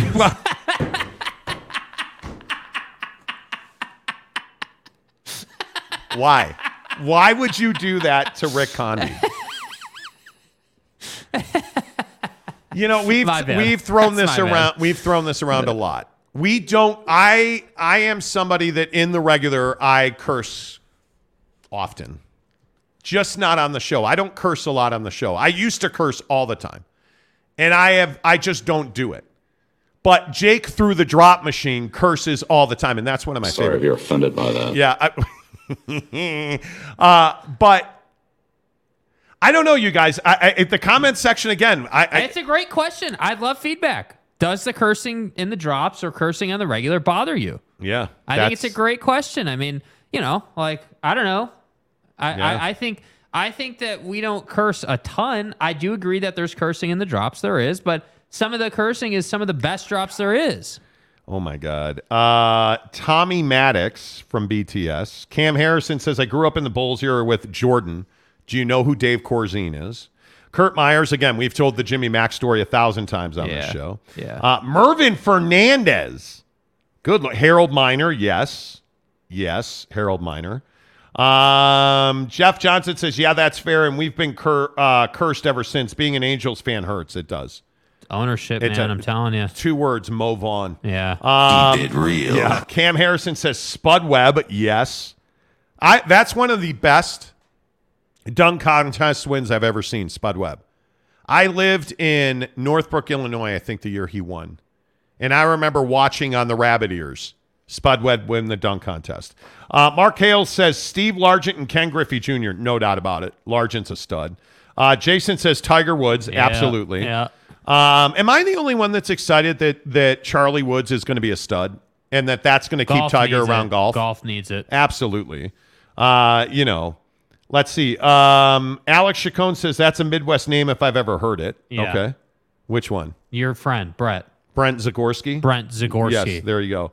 Uh, I grew up in the Stockton Malone era, and man, that was a magical time for Utah, wasn't it? do you it? see what I mean? So we we give my generation a bunch of crap about how we don't know all these names, and it's like you guys were were twenty something when all these names were here. Like you guys got to grow up in the golden era of of Jordan. What it must be like. Yeah. Jesus. I cheese and rice, please. Uh, Jeremy Bolton says you can't do away with the vaccine drop. Oh, the vaccine drop. Well, I mean, and I'm telling you, Michael Rapaport talking about so Cole Beasley was a wide receiver for the Bills, was now again is a wide receiver for the Fucking Cole Beasley. and Cole Beasley was on Michael Rapaport's fantasy team.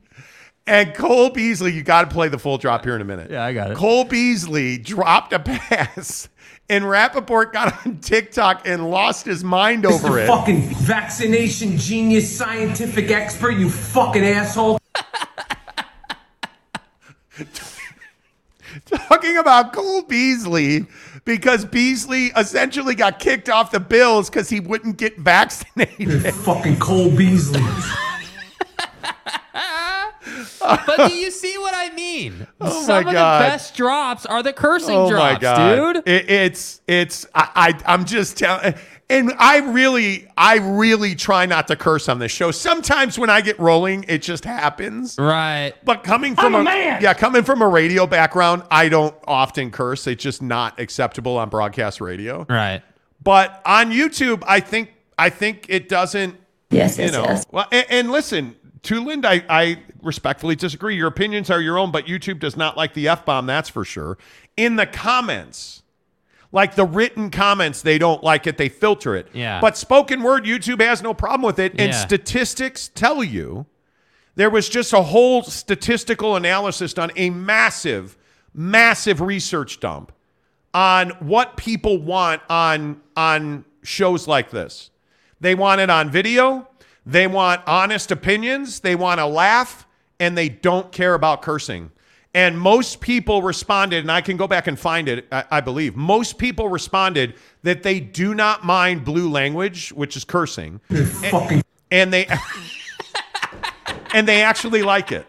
So I, I you know, like that's why I, I we yeah. And you know what? It, it's fine. Uh, by the way, we're approaching a thousand views on the show this morning. Only 44 likes. So all 120 of you, please. While you're uh, busy go ahead and, cursing, go ahead and hit the yeah, like button. Go ahead know? and curse the like button if you wouldn't mind. OG says I like f bombs. Rick uh, Condi says LOL. Thank you. Uh, Pied Piper says I like it. Uh, Maury Alvarez says Karl Malone for sure. I used to always do his free throw mantra, even though I did not. Ne- I never knew what it actually was. You have to. I like that. Uh, Brent Burnett says uh, cursing is a sign of a dull mind. Actually, it's not a sign of a dull mind. Um, Kurt Meyer says my dad outjumped Wilt Chamberlain on a tip-off. Love Wilt the stilt. Really, really. Uh, Tulin says to be clear, I don't think you guys curse a lot. We don't. Uh, Mark says the cursing doesn't help your show. Probably doesn't. Uh, Arlington Bears. Dave Duerson. Oh, tragedy and awesomeness. Uh, Matt Suhey, Mongo McMichael, Gary Fencik. January 26, 1986 was the only day we skipped church as a kid. Unbelievable. Unbelievable. Bears win the Super Bowl. Oh, BTS says uh, Rocket Ishmael. I I should not tell this story. Rocket Ishmael takes the kick back against Michigan. And I am jumping up and down. I had a, a, a metal Notre Dame trash can. It's about yay, yay high off the t- table, right? I was such a Notre Dame fan, crying in elation. And then my a hole brother's like, there's a flag, fat ass. And I will never remember, I will never forget laying on the floor in my living room, crying my heart out because Rocket Ishmael, that touchdown did not count. That was so upsetting. and by the way, another guy who I man crushed over. I think probably the biggest man crush I've ever had, though, was Walter Payton. The first time I ever met Walter Payton was unbelievable. Unbelievable. Uh, let's see. Teddy Wayman says, Morning, guys. Cursing is what makes the drops great. Agreed. Jeff Johnson, the cursing doesn't bother me personally, but I can't listen to a show around the house with the wife and kids running around. When I'm at work in Cougar Nation, it's all good, though. Okay, no, that's not fun. Uh, Goose Gossage, yes, the late Goose Gossage. And my Monty fan says, loved every player on the Dream Team. Spud, Nique, MJ was my favorite. Warren Moon, Steve Young, Don Beebe coming from behind on, on Leon Lett. Jerry Rice, wow, that came out wrong. Vladimir Guerrero, 20, 2002 Angels bullpen, yes. Yes. Uh, Rick Condi says, uh, your show would love to elevate it further. Real talk. Okay, how? Uh, We can curse less. Well, he you got to curse less. Uh, UC Regent Gumby says, "Hey, Dave Corzine played for the Bulls 82 to 89. Yes, he did, Cam. Troy Cushing says, pick me, LOL. I do. TJ McVeigh says, I lived in Atlanta when Spud won and Dominique lost to Jordan. Not still bitter. Dominique shouldn't have lost to Jordan, but it was Well, at the Chicago Michael Stadium. Jordan. At the Chicago Stadium. Michael Jordan. You know Enough what I said. mean? At the Chicago Stadium. You guys are amazing. Um, let's see. My Monty fan says this show is cleaner. Uh, is a cleaner locker room. I don't disagree with that. I don't disagree with that at all. Uh, Barfing Chicken says cursing is fine. I do a lot watching BYU. Damn. you probably do. You probably do. Danny Ainge, Greg Romano, was Danny Ainge one of your favorite athletes? Okay, there you go. Um, let's see. San Diego State says, I just hit the John Brown frickin' frackin' like button. My granddad's version of cursing. Exactly right. Well, like, you got to say cheese and rice. You can't say JC. You got to say cheese and rice. You got it. Like, there are some things, like I say flipping a lot. Uh huh. I try the C word really bothers me. It used to be a word I would never say, but I, you know, like there's just some curse words I hate that I'll never say. Yeah, I mean, look, I, I think the truth is is that is that there's always going to be people on both sides of this fence. You know, there there are people who are going to say, "Oh, well, you're dumb for cursing," and I disagree with that, right? And then there's going to be people who are like, "Oh, cursing doesn't bother me." Then there's going to be people who are like, "Oh, well, I can't listen to it around the family, but I love the show, and cursing doesn't bother me personally." Yeah. which I totally get. So yeah, I can go through the 16 pages of 50 drops a page and clean out the cursing. I can do that. Yeah.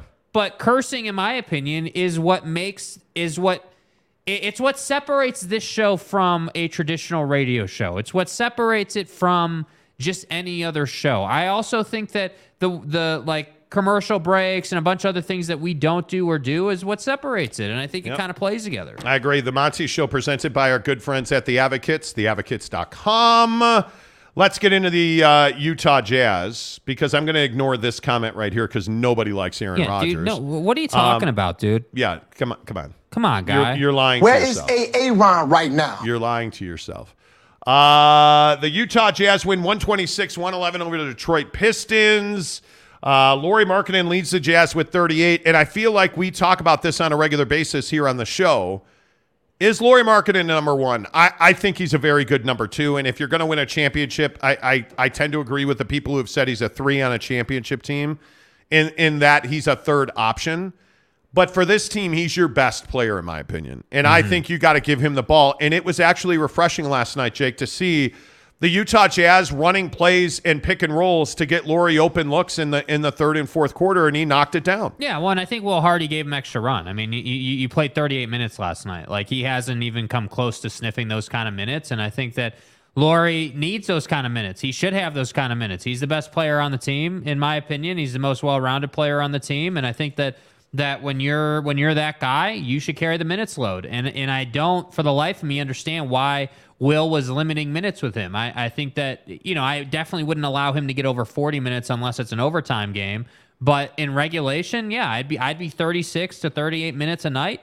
I'd be I'd have him on a regular rotation where he plays the same window every single night, no matter what the game is, and and just do that. Like, why would you not do that? Yeah, I don't know. And the thing that concerns you a little bit is this team is now falling into rotations. Like you can see that no, you're, Will Hardy's no longer trying to figure it out. The boys he's running with are the boys he's running with. And so guys like THT, they're falling out of the rotation. He's going to play three to seven minutes in garbage time now. That appears to be the situation. Like without Collin Sexton, who I think when he comes back, I think you've got to immediately plug him right back in and try to get him rolling as quickly as you can. But without Collin Sexton, you're seeing Nickeil Alexander Walker get significant run. And I think one of the things that you see in Detroit last night I thought the minutes distribution was quite interesting. Rudy Gay playing 22 minutes last night. And what did you text me? Guy's broke. Guy's garbage. Can't make a shot. The shot looks fine. He just can't make it. Two of seven, one of two from three. And he gives you four rebounds, two steals, a block, eight points. He is a 10 minute a night guy. Now, last night he plays 22. But if you look at Nickeil Alexander Walker last night, 19 minutes, one of four, 0 of three from three, and he gives you two points. Yeah. But boy, he played well. Yeah. And I know that the numbers don't bear that out. I think that's what you're starting to see is that you have now a real idea of who's going to get minutes. My question is when Collin Sexton comes back and and you know furthermore I'll talk about it with Kelly Olynyk as well. Like who who's going to lose minutes because already Fontecchio is not getting minutes, right? You, you're seeing THT not getting minutes. You're looking at the guys off the bench last night you know, like the the Agbajis, Bolmaros, THTs, like those guys just aren't going to get minutes. Right. You know, in my opinion, Bolmaro and, and Agbaji are probably G League players right now. And my guess is they'll get pushed down when those other guys come back. Yeah. But you're not taking minutes from Beasley, who I think, by the way, how about this mid range game that that that Beasley's showing you? Yeah. Like that's pretty dang impressive from Malik. Yeah, I mean, I think that he's got he's got good enough handle and athleticism to get to certain spots, I, and I like his aggressiveness. I think Beasley Beasley is what I, I'd like to see out of Jordan Clarkson more. I'd like to see more more controlled aggression, not just sort of going all over the place. And I think it's a very key thing to sort of learn and master. But Beasley understands that he doesn't have the same green light that Jordan Clarkson does. Like from three, Beasley can shoot it every single time. They're good with that. But if Beasley's going to take it off the dribble, he better make the right play. And I felt like he did that last night. Yeah, and I, I really like what Will Hardy is becoming as a coach. I really like the stone jawline. I really like the glare. I really like the pat on the ass. I really like that this guy is becoming an NBA head coach right in front of our eyes. And you can see that he's trying different things. He's experimenting with rotations. Because, again, the reason I brought up the, the minute distro last night is because Nickeil Alexander Walker, Malik Beasley, and Rudy Gay are the guys that got minutes. I think when when Olynyk and Sexton come back, I think you're going to see a very different you're going to see a very different rotation. I think you're going to see that Walker Kessler's probably going to go back to the bench, which means Doke's not going to get any minutes, in my opinion, which is exactly how it should be. I think you're going to see that Kessler's going to come off the bench. I think Sexton's going to come off the bench. Now, who's going to pay the price for Collin Sexton's return? My guess is it's going to be the Agbaji, Bolmaros, the THTs. Those guys at the bottom of the roster are not going to play any minutes at all because Collin Sexton's going to be a 25, 30 minute a night guy, Yeah. as he should be. Because what are you also seeing last night that Mike Conley only plays 26 minutes because you have to manage his loads? Right, right, right. you Yeah, know right. um so i think you're seeing that without all of your your pieces fully healthy will hardy is still making adjustments and rotations and i like it the guy that is now perplexing even more so after his performance last night is jarred vanderbilt where is this left-handed teardrop shot in the paint bin i because I, haven't seen that this year Yeah. and, and I know I'm a casual and I don't watch jazz basketball, but I haven't seen Jarred Vanderbilt with a lefty hook like that. yeah. And the the bunnies that he had last night, the ability to get up and down off the floor Yep. repeatedly, Yeah. I haven't seen that this year. casual. Now it concerns you a little bit with the elbow injury. That concerns you, but you look at the way that he played last night. That's the Vando that I think is a guy you can have on this team. Every other night, that you got to trade that guy, Yeah. in my opinion. Well, and I think that again, I think coming out of the Cavs game, Will Hardy had conversations, and and I, and I think that you know you talk about stone jawline and stairs, and Yeah. you know being being that guy, like you have to say to a guy like Vando, hey, like it's not good enough right now, like it's just not, like you you need to be producing offensively, you need to be giving us more than ten boards a game, like like it's got to be a double double every night out of you to be Yeah. valuable. Yeah, it, it's just interesting to see where where this ends up with this rotation. I, I'm fascinated by it, and I think Vando's a guy that I just don't know right now. I feel like I don't understand where he. I don't understand where he fits in mm-hmm. in the long term scheme of this team. Right. Because again, if I'm Danny Ainge, I'm probably trading Jarred Vanderbilt. If Phoenix is that hot to get him, please take him. Give me a draft pick. I will, t- because I don't right now, and again, maybe I'm wrong, and I would love to hear from you guys in the comments section on this. Maybe I'm completely wrong. I don't view Jarred Vanderbilt as a guy that you have to hang on to. Right. I don't view him as a guy that you can't do without. And if you do, I'd love to hear that because generally I feel pretty confident in what I see. Like, I think when you look at Jarred Vanderbilt, that's a guy that is, in my opinion, eight, nine, 10 guy off of a championship bench. I look at Lauri Markkanen. He's a third option on a championship team. Uh-huh. I look at Malik Beasley, invaluable player on a championship team, but he is, I think, a guy that the Jazz have to leverage for trade assets. I think there is change coming to this roster still, even yet. I just don't know, though, how good Jarred Vanderbilt can be. Yeah. I don't know. Is his upside all star caliber?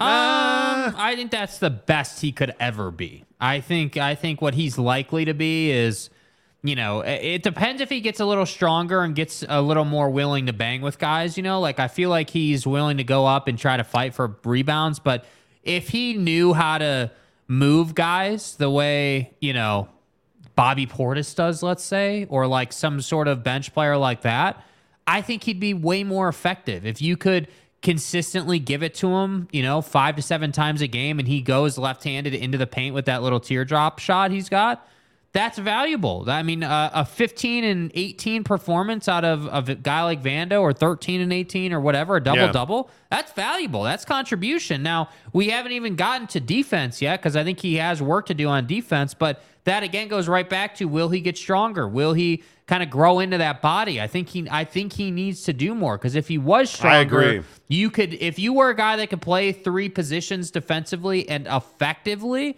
then you have a lot of value. Then the the hey, I can't shoot, but 30% from 3 doesn't you know, there's not as much heartburn there, you know? Yeah, but I, I also think the weight room is going to be critically important for this team in the offseason. I mean, if you look at, I think Lauri could get stronger. Walker Kessler's a guy I think that's got to put on He a, has to. a pretty good amount of muscle. I think you you look at Evando, he's got to put some on. Like you have a, a young group of guys that that have got to really learn how to bang in this league. Yeah. especially when you're in the front court. I think you you have to bang.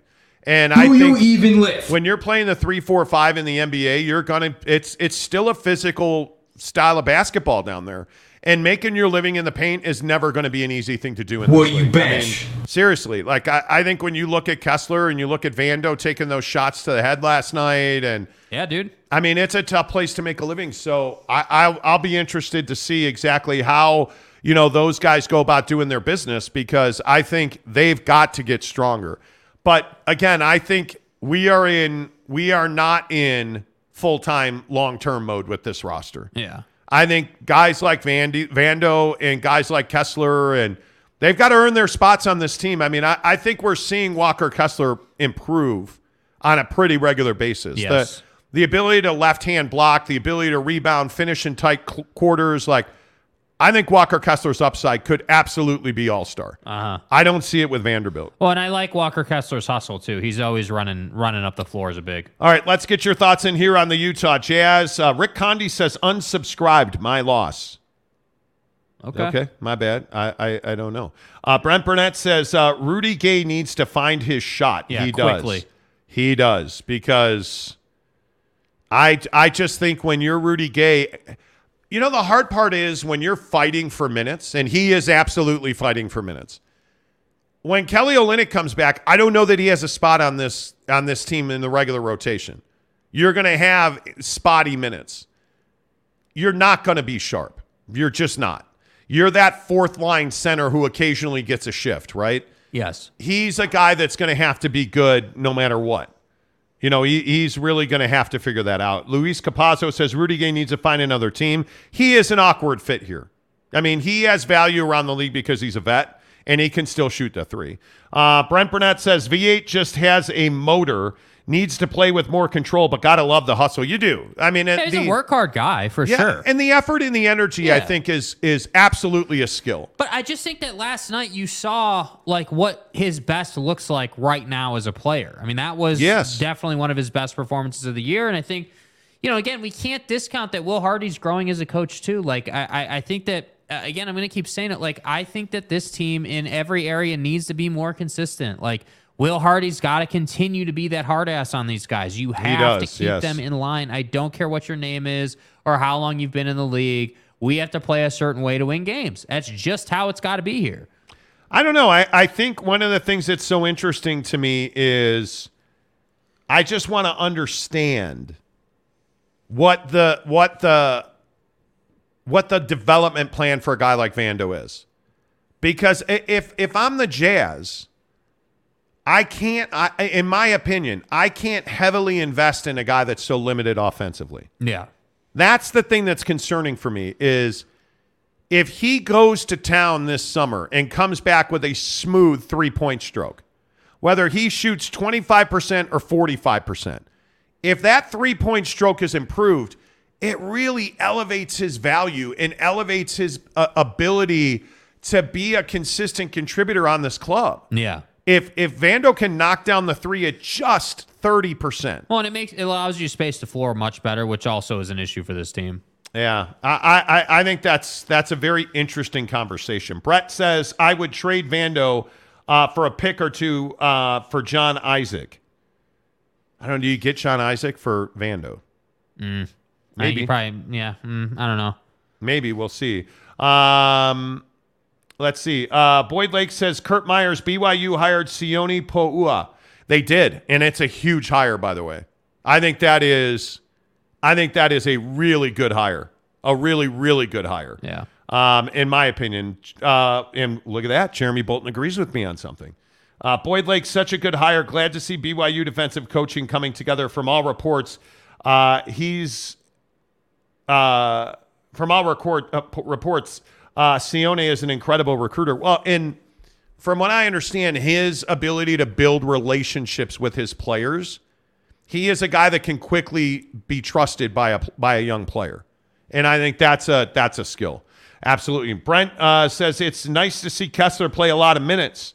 Smith said it well. He is doing the hardest thing, which can't be taught easily, uh, while the things he lacks can be taught. I agree. Walker Kessler needs to be a a what's the right way to say this? His instincts need to kick in more quickly. And you you just see sometimes he's a tick late on a on a block shot. Because right now he is a thinker instead of a reactor. And when he reacts, the shot block comes easily because he's got such long arms and hands. But when he thinks, you can tell he's like, oh, got to swing it though. It's in the bucket. Yeah. So he just needs that quicker, you know, synapse to fire. Yeah. And I think you're seeing that that's happening more and more. That's happening more and more. It, it is, I think it's in, incredible. Robin Yeah. says Vando is a poor man Siakam. Eh, I think Pascal's far better. Far, far better. Well, no, that's Um, what he's saying. Vando is, you know, not nearly as good as Siakam, but his game is similar. Yep. Uh, let's see. Jeff Johnson says walked in into my shop to hear Jake uh, talking about banging guys. What the hell happened while I was gone? Well, I mean, you know, we got into some You were more talking- when- personal, relational stuff. Okay. I mean, look, we're all good listeners, Jake. If you need to unload some stuff, um, okay, that came out wrong. If you need to talk about your feelings, well, let's talk about it. you know, Right. we're good listeners. I Let's know. talk about it. I it. know. You know, Yeah. it's fine. Yeah. Anyway, uh, Jeremy Bolton says, I believe Sione was last at the U coaching D line a year ago. He was. Uh, correct. Scott Howard says, I really like Vando. I'd be open to moving him depending on what's coming back. Uh, I Johnson, what's up, bud? He says, What do you guys think about Dame passes uh, Clyde Drexler? Am I a jerk for saying I wish he'd get out of Portland? I, I want Damian Lillard to have the ball in his hand with an NBA championship on the line. That's what I think. He's a heck of a player. He's had a great career. I just don't feel like they're even close to a championship in Portland. And I know that's me probably being a They're jerk not. and They're not. Like, Yeah. they're not. yeah, I just don't feel like it's I don't feel like it's close. Yeah. I really don't. Uh, but you're always close to a barbecue pit stop because they have five Utah locations from Logan, Layton, Lehi, St. George, and our good friends in Murray. Uh, and it is your gift giving headquarters. In the comments, are you guys done Christmas shopping yet? Um, because there's not a better place to buy, you know, the the smoker, griller, barbecue nut in your life a gift, than barbecue pit stop at bbqpitstop.com or any of their five locations. You want a small gift? Great. They have these great seasoning sets that are great stocking stuffers. You want a big gift? They have a Traeger smoker. They have a Yoder, a big green egg. Yeah. You name it, they've got it at Barbecue Pit Stop. And the best part about the guys at BBQ Pit Stop is they're really good dudes to do business with. And I can't say that enough on this show. We really value personal relationships. We really value, you know, again, we talk to the guys in Lehi a lot. Steve in Lehi is just an absolute pleasure to do business with. Massive entrepreneur, really business growth mindset. And so they give you incredible service at Barbecue Pit Stop. So when you chat with them online, you can ask them, "Hey, Monty said you could tell me how to, you know, how to finish off this brisket for Christmas. Hey, do I really need to let it rest? Do I really have to wrap it and put it in a cooler, or can I just set it on a on a plate on a counter before I slice it up? Yeah. You know, hey, what's the best seasoning for my Christmas roast? What's the best seasoning for XYZ? Hey, uh, you know, I'm making wings for the Rose Bowl. Do you guys have a seasoning? Monty keeps talking about this Asado seasoning. You can chat with them online, go into any of their five stores. Again, uh, Logan, Layton, Lehi, St. Jeezy, and in Murray uh, on State Street. They're all just good dudes to do business with. Make sure you tell me you heard about it on the Monty Show. Um, let's see. Uh, let's see. Luis Capazzo says, Monty, you're not wrong. Dame needs a ring, and it isn't going to happen in Portland. Totally agree. Totally agree with that. Yeah. Um, let's see. Scott Howard says, hate to bring up a racial issue. Oh, boy. Okay. Uh, but I'd love if a reporter would ask Clarkson and Conley what their view are of Utah and their experiences, especially after what Don had to say. Yeah, you know. Uh, BTS says AD for Booker. Never going to happen. Well, and this is an interesting thing. Like the Lakers situation, I think is the number one trade domino in the NBA, in my opinion. The Lakers are still hanging on to these two first round picks they have. And I just don't know what you're waiting for at this point. It, it, at a minimum, you've got to trade Russ. I don't think there's any doubt about that. But you have, and I and I don't know that I can overstate this point. If you're the Lakers, you have the goods to contend in the Western Conference right now. Uh huh. You do. Russell Westbrook and Anthony Davis are not part of that because they're just that you need as a sixth man. Russell Westbrook's phenomenal, but with Anthony Davis out, you need more from him. But you've got LeBron James. I don't think anybody in the world knows who Lonnie Walker is. I don't think anybody has an idea. Right. And I look at the fact that they're managing LeBron's load right now and he's missing games because of it. I look at the fact that they are a team, in my humble opinion, Right. they're a team that, like, you look at Sacramento tonight, they're playing Sacramento. How on earth is Sacramento a six point home favorite over the Los Angeles flipping Lakers? I, I mean, with all due respect to Sacktown, Because they're going to run them out of the building, dude. they, they probably are. And you look at that lineup that beat the Wiz the other night, and you see that, you know, hey, look at LeBron James with 33, Thomas Bryant with 16, Dennis Schroeder with 12, Austin Reaves with 12. You look at Lonnie Walker with 21. And they got 25 off the bench total yeah. total from Christie, Westbrook, and Jones. Russell Westbrook, 23 minutes, 4 of 12, 9 points. You're not winning anything with Russ performing at that level. And I agree he's a six man. You've got to trade him. And Anthony Davis, that ship has sailed. And I don't mean to repeat the same point that I said the other day. They're wasting LeBron's legacy in Los Angeles. Yes. They are wasting him. And in, in my opinion, one of the biggest travesties is you're wasting one of the greatest players in the history of the NBA who still got a lot to give. You After don't the have to street clothes days. Hey man, you don't have to like LeBron, but you have to respect what he's done as a player. Yeah. The guy should have an opportunity to win five, six, seven rings in Los Angeles, but it's not going to happen because they're too terrified to act. That's what it comes across to from me. Jeannie Buss and Rob Pelinka are just frozen by fear because they don't want any more fan backlash. And unless they're going to get over that, and unless and until they get over that, LeBron James is destroying his legacy, what should be a five and six championship in Los Angeles, because they just won't act. They're too scared to trade Anthony Davis. And I think it's absolutely cutting off their nose to spite their face because they don't want to look bad doing it. And I just, I, it's remarkable to me. Yeah, I mean, I think that the Lakers in in this incarnation have just lost a sense of who they are. I mean, I think that that there's it, it, like this situation would have never been acceptable on a Kobe team or you know, like you just that's just not how the organization operated. You you, you didn't like there was no patience for what Russ has done or AD's injuries. You weren't gonna you weren't gonna sit around and wait for AD to take some more Advil to see if he could come back into the game. You weren't doing that. You were saying, "All right, dude, you're hurt more than you're healthy. We're trading you." Like that's what it is. Yeah, and by the way, there's an interesting tweet out just now from Adrian Wojnarowski, a Woj bomb. Atlanta's president of basketball operations, uh, Travis Schlenk, is moving into a senior advisory role. GM Landry Fields will oversee basketball operations. Schlenk's acquired significant talent, including um, including Trae Young, and reached the Eastern Conference Finals in 2021. Schlenk has multiple years left on his contract and will remain the organization working with owner Tony Ressler. Fields was promoted to GM in June, and why this is significant is because there is there has been incredible dissent in the hierarchy of that organization on what to do with their roster, and Landry Fields has won. Yeah. That's what that says to me. I'm for real. And I think you're going to see that they are probably this is make or break time for Trae Young in Atlanta now. Yep.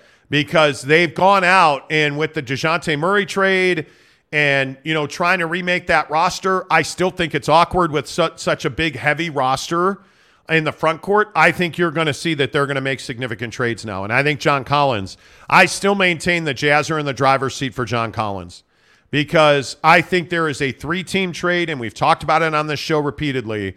There is a three team trade between Atlanta, Utah, and Phoenix to be made here. And I wonder if Phoenix is going to wind up trading Jay Crowder now. I wonder if the ownership change has any impact on that. Um, but they absolutely have to trade Drake Jay Crowder. And if the Jazz give up Mike Conley and Jared Vanderbilt to get John Collins and an expiring deal plus draft picks, I don't know why you wouldn't do that. I, I really don't know why you wouldn't do that. Yeah. But that Woj bomb on Atlanta is significant if you're a Jazz fan. Yep, it it is. is. I think those moves are coming. Winds of change. Yeah, absolutely. Luis Capazzo says LeBron uh, has uh, game and has changed it over his career. I don't like him, but you have to respect his game. I, I agree with that. I agree with that. Salty Drunk said nobody expected Don would ever be traded from the Jazz until it happened. Nothing surprises me now. Yeah, I mean, I just think you can't sit here in as a basketball fan and be like, oh well, hey, uh, you know, they just basically swapped out who controls basketball ops in their organization. Nothing's going to happen. No, there's going to be a lot that's going to happen, and I think that Atlanta believes that they're they're a move or two away from being an NBA Finals team because you don't do this unless you Yeah. believe that. I don't. I don't disagree with that at all. Um, I think they are a move or two away. Uh, Sh uh, Possibilia. Welcome to the show. Uh, put Lauri as a number two, and you will get a number three or four.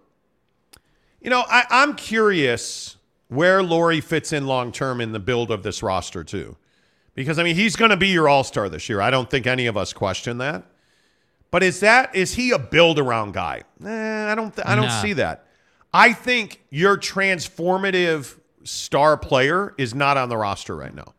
I think that superstar that's going to come in and all of a sudden you're going to win 55, 60 games, not on the roster right now. Right. And it'll be interesting to see when that guy shows up because you're going to know it when it happens. And I also think it's going to have to be through trade. John Collins is not that guy, though. Yeah. Let's be real clear about that. John Collins is a rebounding, three point shooting big man who has to dramatically improve defensively. Mm-hmm. If he does that, he's the role player that every championship team needs up front. Well, and I think the Jazz believe they can develop him into that. I, I think that you know the Jazz are showing that they can develop guys, and and and that's been a breath of fresh air. And I think that you know it, it, it defense is definitely more difficult to teach than offense, in my opinion, because defense is instinctual. It's you know like you have to kind of see the play developing before it happens. Yep. Like you know, so defense takes more time. But I think if they can do that, that would be a huge, huge thing. All right, more jazz talk coming up uh, at 8 uh, o'clock, so about five ten minutes away. We'll get back to the NBA, but right now it's time for football at 50. 10 of the hour, every hour on The Monty Show. We bring you the biggest stories in football. presented by our good friends at Papa Murphy's Pizza. Make sure that you get the meatball marinara pizza right now at Papa Murphy's Pizza. Man, that meatball marinara is fantastic. It is. I there are a few things in this life that I enjoy more than a good meatball. Yeah. Give me some meatballs. Yeah. Uh, in fact, it's it's amazing that the meatball marinara is not more of a legendary pie at, at Papa Murphy's because it should be. I love it.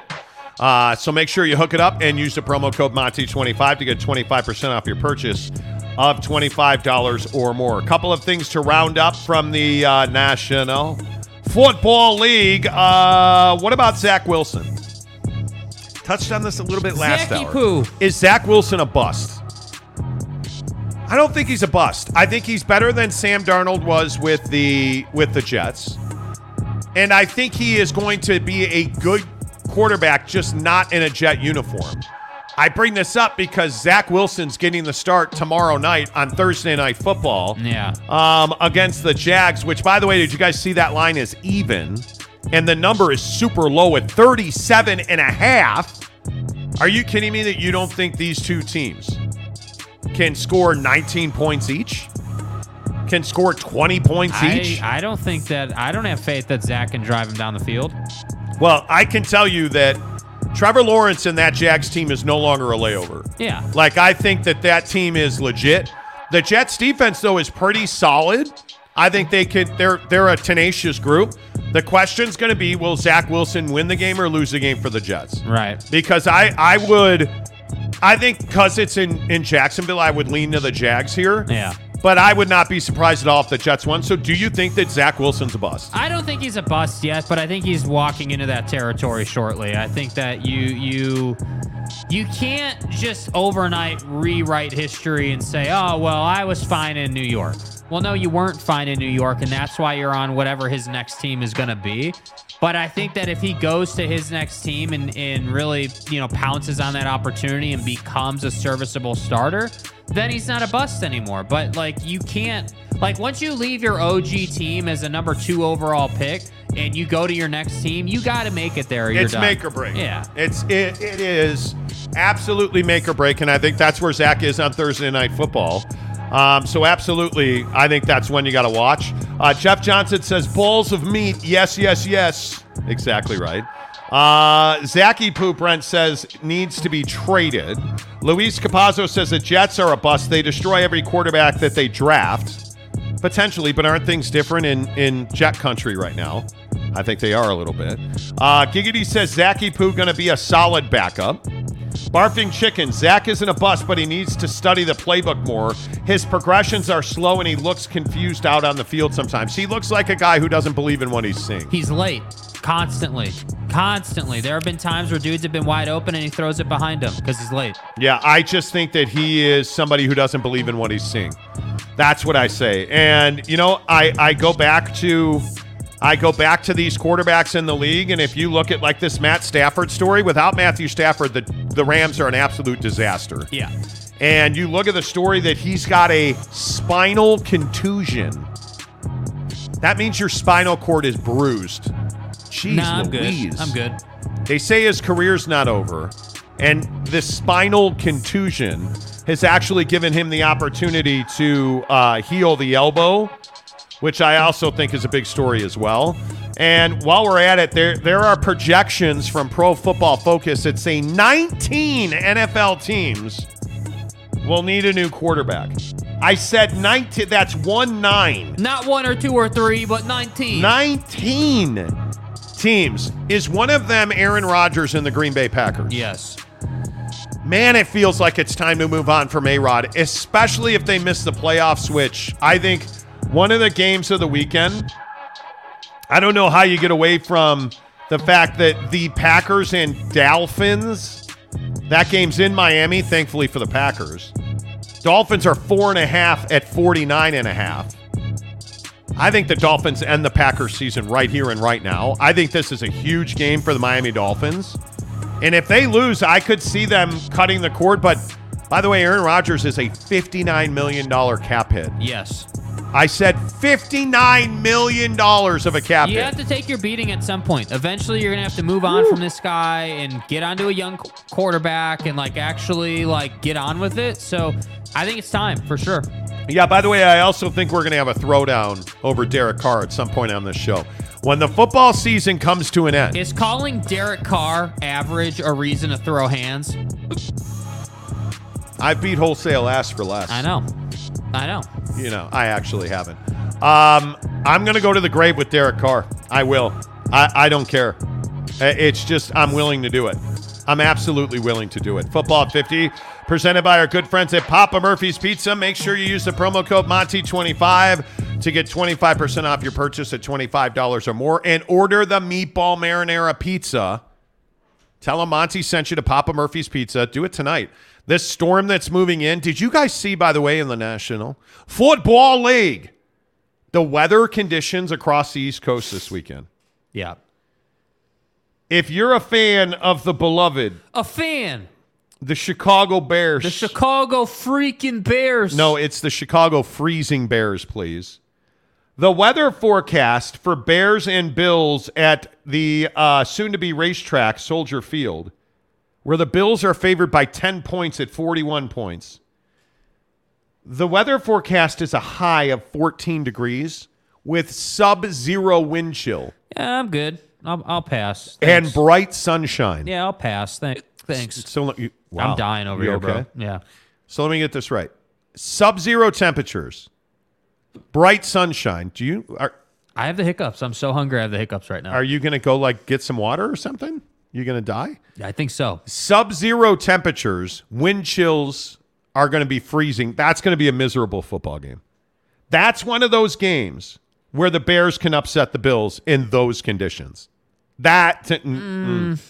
don't start. Don't. Dude. See, you're going to do it. I know you're going to do. it. You're going to say bad things about the beloved. I'm just telling you, Josh Allen's prepared to play in bad weather. Uh, Saints and Browns is supposed to be cold as well. Texans and Titans is a high of 25 degrees. Seahawks at Chiefs, 15 degrees. Bros. Raiders at Steelers, 18 degrees. 18 degrees. Are you kidding me right now? That's going to be, there's going to be some, there's going to be some painful football. Yeah, get the big jackets out. Yeah, smoker. Uh, all right, 8 o'clock on the Monty Show, presented by the Advocates, Utah, advocates.com. UC Regent Gumby says, get Jake a McRib. Dude, Why are you so hungry? I don't know. I'm just hungry today. What did you eat for dinner last night? Uh, what did I eat for dinner last? Oh, I didn't eat dinner last night. I don't eat dinner usually because we've been eating at like three o'clock. Why are you hiccuping right now? I think because I'm hungry. You know. Uh, San Diego State says, Monty, can you provide an update on the Chicago Bears stadium situation? Yeah, the horses are out of the stable. They're putting dirt on the track, and it's almost done. There is. I, I think Soldier Field is a perfectly suitable building. The problem is the Bears don't own it and they can't leverage it to the max financially. So the Bears bought Arlington Park, essentially. You can turn the drops back up, please. Eh, no. Um, the Bears bought Arlington Park, and they, um, it was a racetrack. If you if you're unaware of what Arlington Park is, Arlington. You done? Arlington Park is a racetrack, and it is. They're going to build a stadium on there. On their website, they have a page where they say the Bears signed an agreement for the purpose of acquiring 326 acres of property in Arlington Heights. We remain under contract to purchase the property, but there are conditions that must be met in order to be in a position to close. We envision a multi purpose, blah, blah, blah, blah, blah. More money, more losses. We're terrible at football. Essentially. They say we envision a multi purpose entertainment district anchored by a new best in class enclosed stadium, providing Chicagoland with a new home worthy of hosting uh, global events. You know, it's fine. It's, I, I, I am, you guys, I, I, I will say to you what I texted to Jake last night. Yeah. Can I just have one Chicago team that's worth a damn? No, you can't. Just one. Notre Dame? Nah, they're terrible. What, Dansby Swanson's not good enough? The Cubs? No. The Bears? No. The Bulls? No. The White Sox? That's not Chicago. Like, I mean, seriously. Can we just have one team in Chicago that can do something other than suck? Because that's like you signed Zach LaVine to a massive contract, and what did you do? You you you did nothing. You you, did nothing. It like you you signed this guy for all this quiche, and they're terrible. I swear to God. Don't. I am, I'm telling you now, as a Chicago sports fan, I suffer daily. We don't even, you know, occasionally, occasionally you'll trip and fall into a championship. Not in Chicago. No.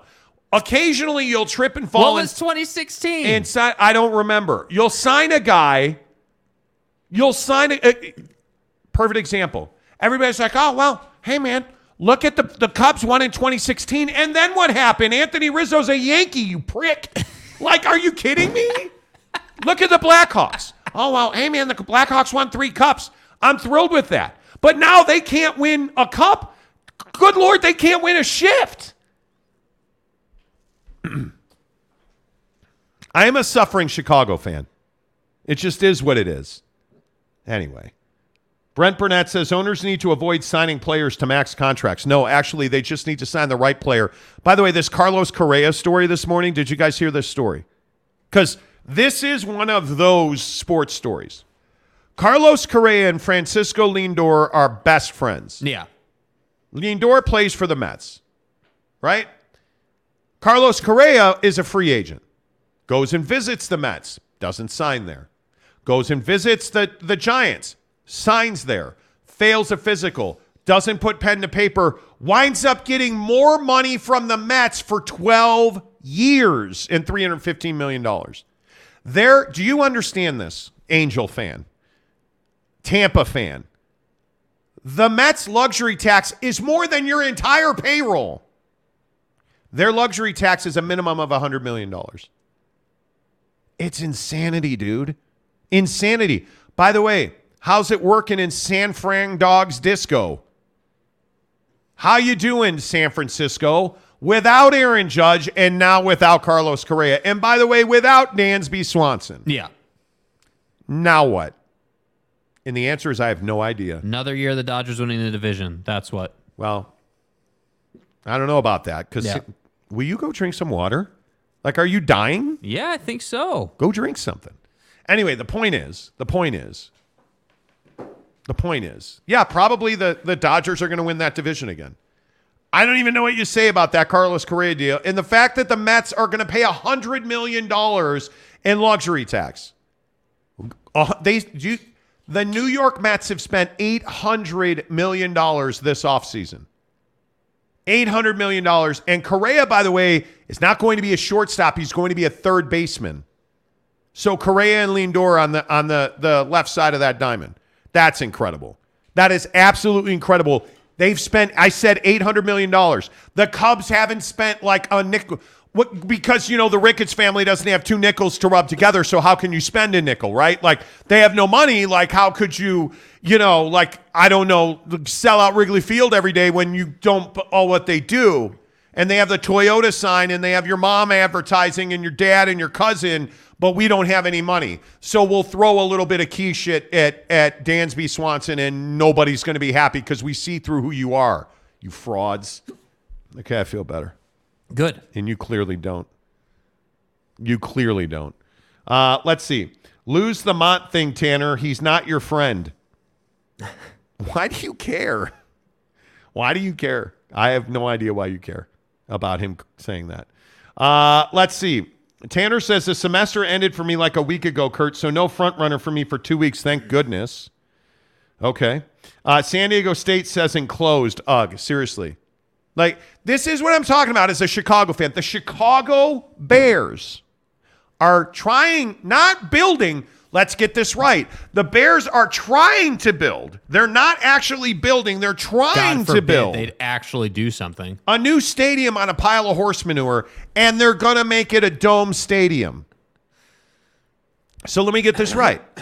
We're not going to get Walter Payton breaking the all-time rushing record against the Saints while it's snowing in the sunshine at Soldier Field. Right. We're not getting that anymore. We're not getting the Fog Bowl against the Eagles. We're not beating the LA Rams in the playoffs and the NFC playoffs on the way to a Super Bowl victory in 86 with Ditka. No, we're not doing that in the snow anymore because we have an enclosed entertainment district.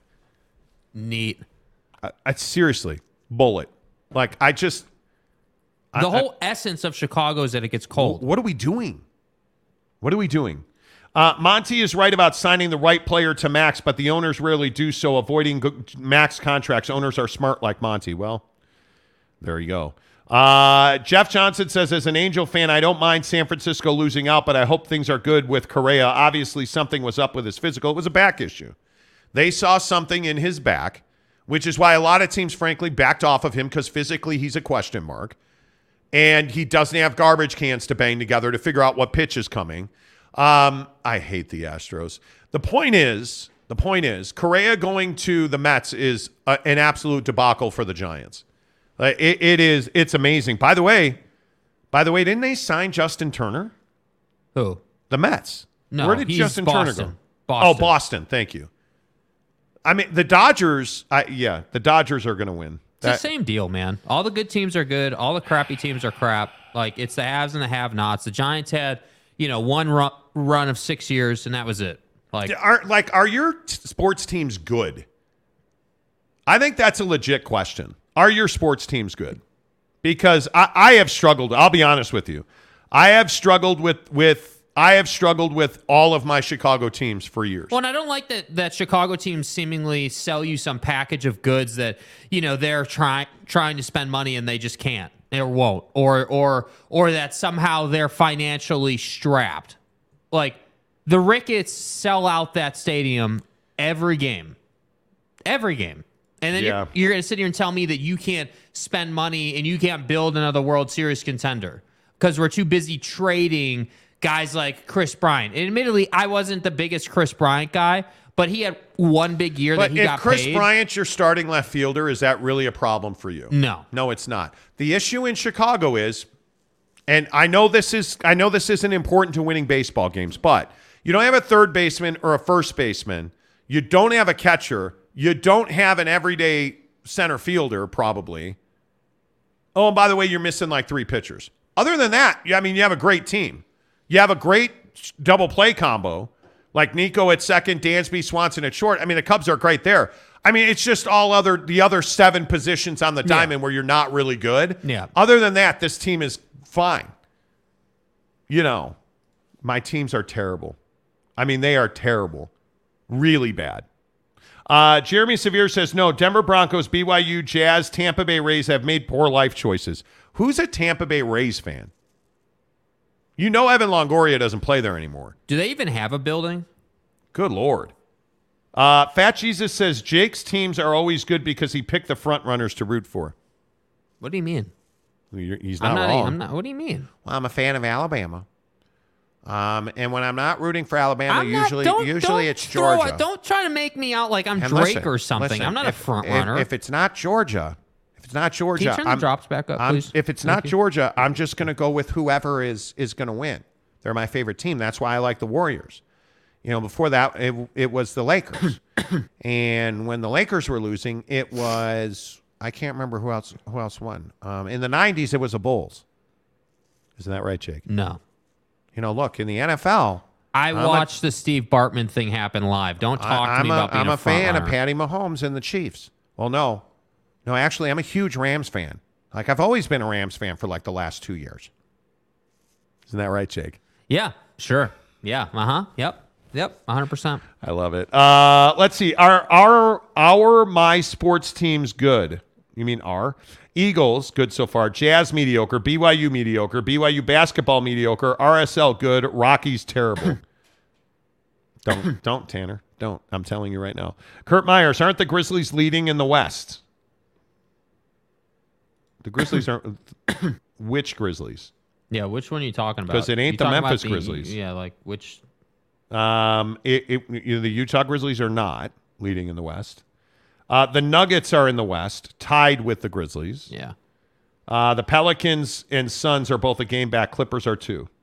man, I, I I know I say it every day. The West is crazy. Yeah. The West is absolutely crazy. Uh, all right, 815 on the Monty Show, presented by our good friends at The Advocates. Find them online, theadvocates.com. The best injuries, injury attorneys in the business would be The Advocates. You never pay up front. There's no consultation fees. There's never a retainer. In fact, you don't pay the advocates unless and until they win your case. Chat with them online 24 7. You can talk to a lawyer at theadvocates.com. Um, how, uh, should we, do you want to do Drake real quick? We can't. Yeah. This Drake thing is is kind of crazy. Don't forget Fano uh Fano at nine. Yeah, Logan Fano coming up in 45 minutes. Yeah. Um, this Drake thing is crazy. And I don't I don't really know how you explain this Drake curse betting thing. Right. Um he lost a million dollars. Right. A million dollars he Drake lost Right. on the World Cup. And he lost that money because he bet on Argentina to win. So wait, wait, wait. So wait. Did did I hear did I just hear you say that Drake lost his bet betting on the winner? Drake bet on Argentina to win the World Cup and lost. Because you see at the top left there where it says 8:01 p.m. Argentina France one by 2 Okay. Argentina. The 1 by 2 is the part that you really have to pay attention to. This is Drake's betting slip at stake. You really have to pay attention to that 1 by 2 because it means that Argentina has to win in regular time. Only Drake loses a million dollars when Argentina wins in extra time PKs. Dude. He lost a million dollars because of the way he put the bet in. And it's remarkable to me that you look at his betting curses. I mean, the guy is notorious for losing, you know, guys like Anthony Joshua versus Anthony Ruiz. It- like, You guys remember that? he just gets it wrong all the time. You guys remember that? The Anthony Joshua, Anthony Ruiz thing? Anthony Ruiz was this was this underdog in this fight. No way he's going to win this fight. Somehow wins the fight. And of course Drake loses that bet. I mean, it's unreal. Yeah. But here's the crazy thing about Drake Drake wagered over $1 billion in the last two months. $1 billion. Dude. His total winnings are 76.4 million. His total losses are 29.6 million. From January to November of 2022, he bet 18 notable sizable wins and 11 notable sizable losses. Right. He loses money on the NFL and the NBA. He loses money on the UFC and Formula One. And I just don't know how he does it. But on a live stream with stake.com, he won $17 million in one spin of a, a simulated roulette table. Yeah. 17 million to turn around and lose $660,000 on a Formula 1 and UFC bet. Yeah. Yeah. I can't even imagine losing a million bucks on the World Cup, let alone wagering a billion dollars. Dude. It's a lot In of two bread, months. Bro. It's a lot of bread, dude. And And, look- I get it. He's Drake. He He's is. topping the charts. He's constantly getting memes made about him and like he's constantly that guy. So like clearly money's not a problem for Drake. But at what point do you say, yeah, I'm probably not real good at gambling. I'm probably not real good at betting. But he is really good at making bread. He's an excellent rapper. Right? Like it's it's like him and 21 like just Yeah, they're hit makers. Yeah, dude. Rich, if you don't like Rich Flex, you just should listen. Yeah, you should just listen to country music. Right. Because him and 21 on Rich Flex are elite. Crazy. Now it sounds a little uncomfortable if depending on how you hear the words. But you know, like he is he's unbelievable, dude. like Drake is he all he does is print It cash. sounds a little uncomfortable. depending on how you hear the words, dude.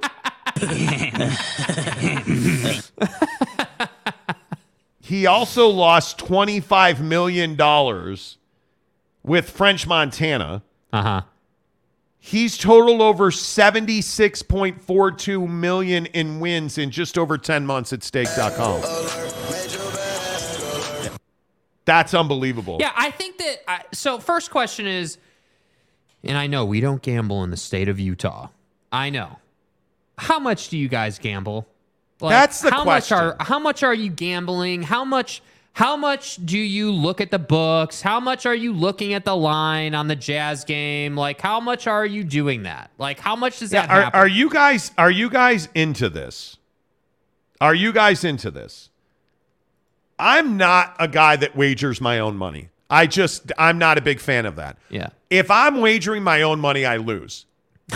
But when somebody's like, "Hey, bro," like I get a lot of people that'll be like, "Hey, man, what do you think of this game tonight? Uh huh. Which side of this or that are you on?" Right. And generally, I give out pretty good advice, and I do okay.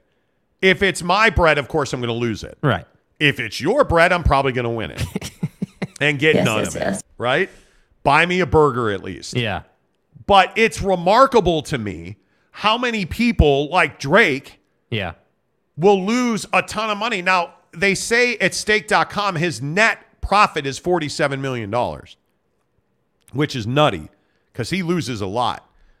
But I, I don't know, man. Like, I, I just, I can't do it. Yeah. I can't do it. gambling gen- like i'm not even like we've been to vegas several times i'm not even willing to play blackjack I, that's how much i hate losing money i hate just saying oh yeah here you go mgm here's my money i hate that i legitimately hate that feeling Yeah, but you know the other thing I refuse to do? I'm not going to Wendover and playing Pai Gow all night.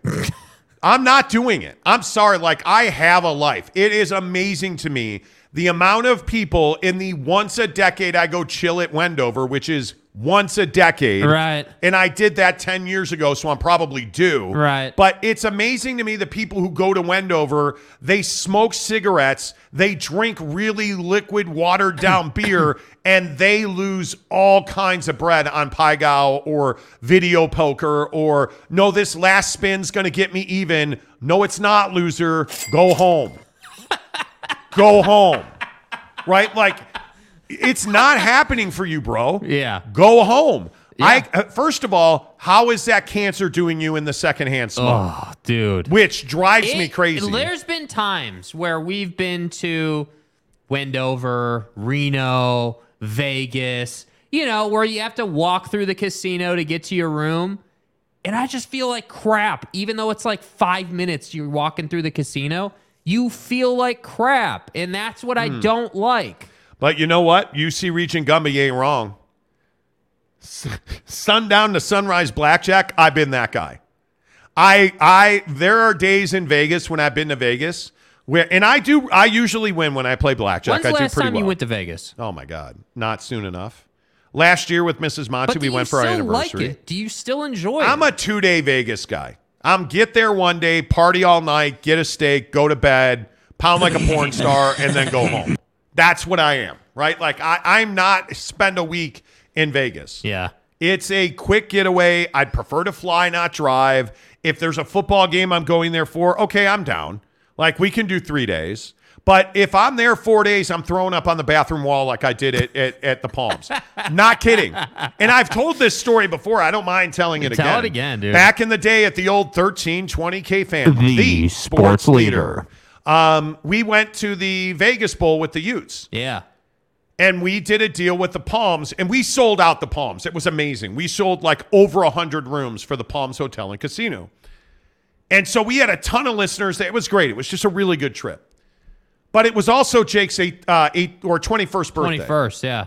Damn, that was eight years ago. It's kind of crazy how fast time flies. So Sunday was the eight year anniversary of this. Yeah. Um, we're at the Palms. We Right. do the show. We go upstairs. We kick it. We get dressed. We do whatever. We go to Mastro's Ocean Club. The bird. We sat in the birdhouse. And Mrs. the Monty tree is house. not here for this trip. No, it's just a boys' trip, Yeah, it's just right? the boys, yeah. So we sit in the treehouse at Mastro's Ocean Club at City Center. which is amazing.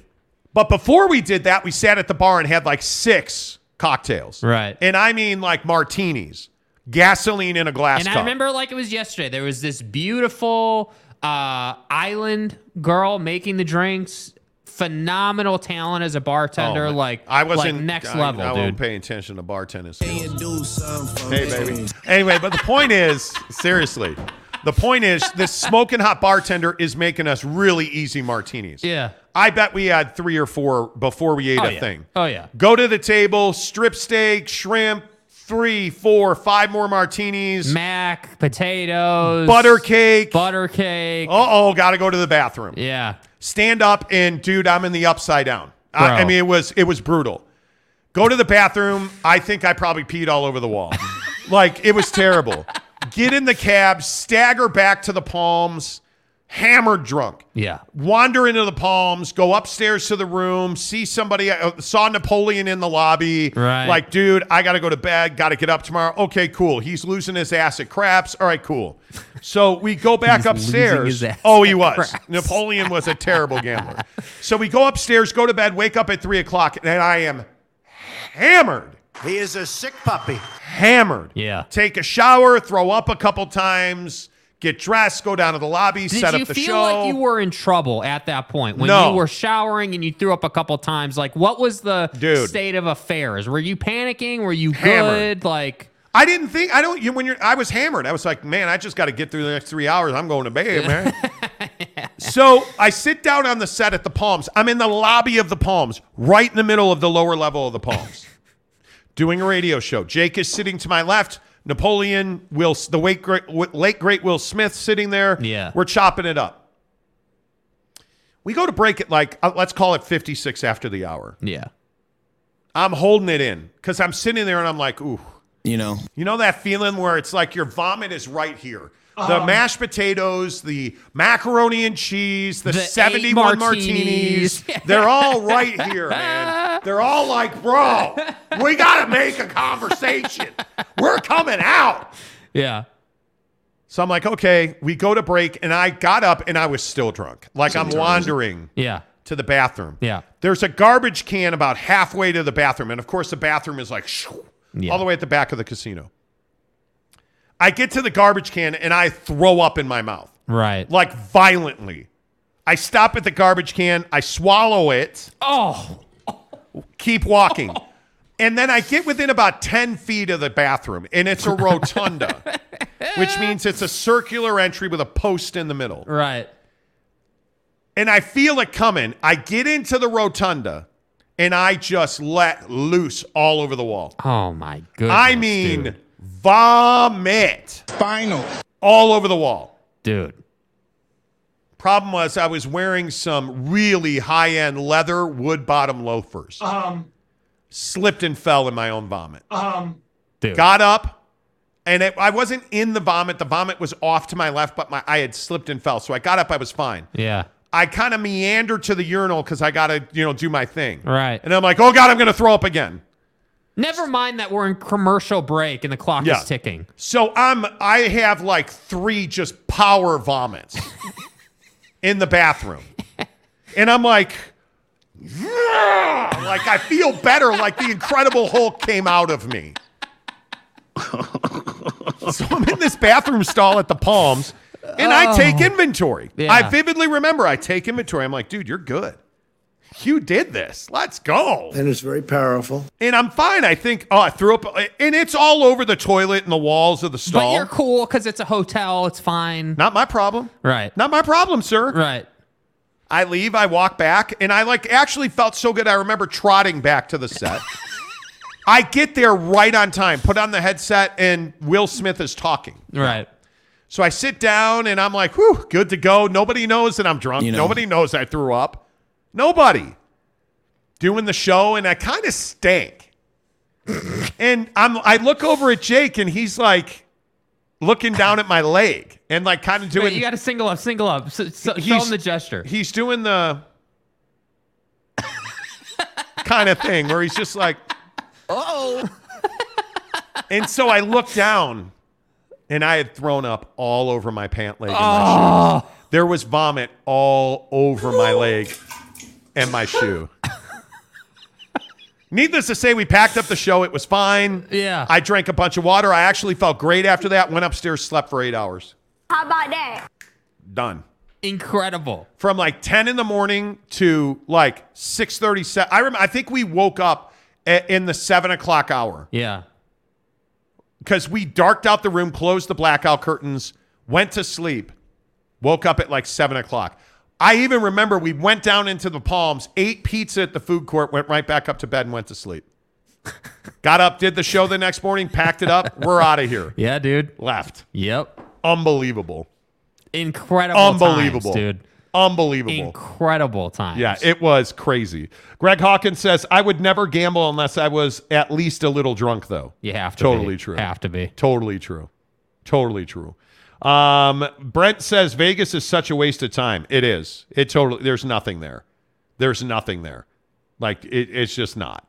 There's no reason to go to Vegas. Yeah. Um, let's see. Brent says these guys like barfing. Dude, I'll tell you, anytime I'm sick, again, another barfing story. South Scottsdale.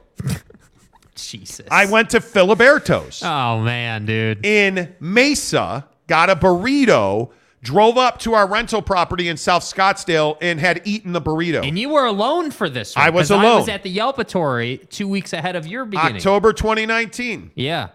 Um, and I'm sitting on the master bedroom king size bed. King size bed. Just feeling like death warmed over. Right. And all of a sudden it happened. I ran into the bathroom and I threw up all over that toilet. Just threw up everywhere. Felt like a million bucks. Yep. Felt totally fine after that. I don't know why that happens, but when I throw up, I feel much better. It just is what it is. Uh, Teddy says that's a great Vegas story, Monty. Yes. And you know what? It would be awesome if I could make that up. You can't make that up. You up. can't. And and it was and it's why I think the 20 that's how my 21st birthday was so memorable. That experience was incredible. Dude, we were so gassed at Masters. Oh yeah. Oh my oh, god. Oh yeah. And the problem was the martinis were like going down really quickly. So you know, Cuz they were so good. and I don't drink much at all. I'll be honest with you. I like I can't remember the last martini I had. I really don't drink that much. It might have been at Mastro's in Yeah. New- Newport when I got so sick. Yeah. Anyway, but they were just easy going down. Easy, easy, easy going down. And then you, I didn't realize, clearly didn't realize I was drunk because I stood up and I was Well, that's the thing. You drink like four Ooh. of them while you're sitting and eating, and then you Ooh. stand up and you're like, "Whoa." Man. Uh, Kurt Myers says, Oh, hell, I'm going to skip lunch. Don't go to Filiberto's. Uh, NY Monty fan says, One way or another, Vegas always wins. Monty, what shoes did you puke? Uh, did your puke ruin? It didn't. Yeah, that well, so that was the thing. Yeah, they didn't. They're- Get, they're still alive. You yeah, still have I them, still have you? them. Yeah. They're like, they're super, exp- they were super, they're like $400 loafers. They're leather. They have beautiful buckles on them, like wood, fully wood bottoms, like super nice shoes. And man, the, everything turned out to be fine. I do think I threw the socks away. yeah. They were they were um, oh the socks we wear um, Stance? stance. They were stance socks. I actually think, if I remember correctly, they were South Beach stance socks, and I think I threw them away. Because yeah, I did throw up on my pant leg and my socks. Yeah, That's dude. absolutely true. Absolutely true.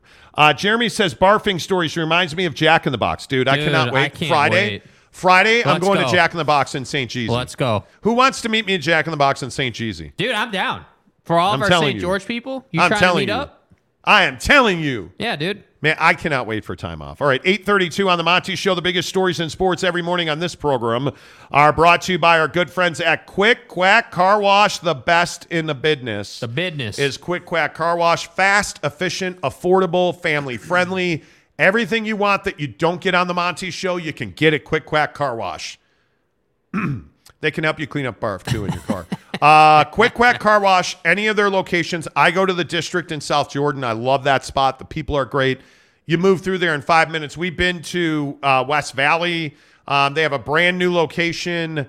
Uh, what is that on 126th? Yeah, it's 126. It's uh, I don't remember the And exact. Redwood. I think it's Redwood. It's yeah, right by like Redwood. just past Redwood, heading to Mountain View. Yeah, they have a ton of them. They have a ton of them around the valley now. Hook it up. Tell them you heard about it on the Monty Show. Uh, the biggest story in sports, I, I think by far today is the Jazz win. No doubt about that. By the way, by the way, I also remind you that your Utah Utes are are playing in the Rose Bowl. It's been a very quiet, quiet period. Yeah. And when you look at when you look at National Signing Day, which is today, the Utah Utes have very quietly, I think, put together a, a really solid class. Yeah. And I think one of the things that's interesting about Utah football is they're very quiet about their business. And they're announcing like Hunter Clegg, uh, Mac Howard, um, you know, signs his letter, right? Like, I, I mean, they're slowly and surely, you know, announcing the, you know, announcing their their signings. And they have a stacked class. Yeah. They absolutely have a stacked Well, class. and I think we've gotten a sense of that over the last two weeks when we're hearing about the transfers and you know just all the stuff that's been happening that we've been talking about on the show. Like you start to get a sense of like, hey, yeah, Utah's kicking the living hell out of BYU in recruiting. And I think it just is a sign that, you know, yeah, while they're still in the Pac and the Pac is obviously going through some stuff right now, Utah is clearly still able to to pull guys. And I think that what's really interesting is as Utah continues to execute in recruiting, how does that impact them moving forward? You know, like, yeah, the Rose Bowl is super important, but with all due respect, that's kind of lower on the totem pole when you look at the bigger picture. Like, I look at the bigger picture over the next three years, not five years, three years. The next three years for Utah are crucial because if you can win and continue, even when Cam moves on, like if you can continue to have quarterbacks who are productive and NFL caliber talents, if you can continue to do that, that's really going to help your case if you do decide to try to make the move to the Big 12, Yeah. which I'm not convinced they will. But and and BYU's got a good, not great class. I mean, they, they I think we'll we'll see how everything shakes out in the transfer portal. Yeah. there's some people who believe Kedon Slovis is coming to BYU now. Um, but anybody that's telling you that they chose Kedon Slovis over, uh, you know, Drew Pyne is up in the night. yeah, Drew Pyne was never, from what I understand, coming to Provo. yeah. Um, I think he wanted to go west. I think he absolutely wanted one of the West Coast schools, and he got that in Arizona State. And I think that they are going to have to compete. Obviously, he and Jacob Conover both are at Arizona State. They're going to be better. Arizona State is. I would to be agree with that. Yeah. I would agree with that. It'll be interesting though to see exactly if Kedon Slovis winds up here. I again, I think Jaren Hall's coming back. I that is not for certain. Um, I'll be interested to see how that process plays out. I'm interested to see, you know, did he go through the process? I believe he got a, an NFL draft grade.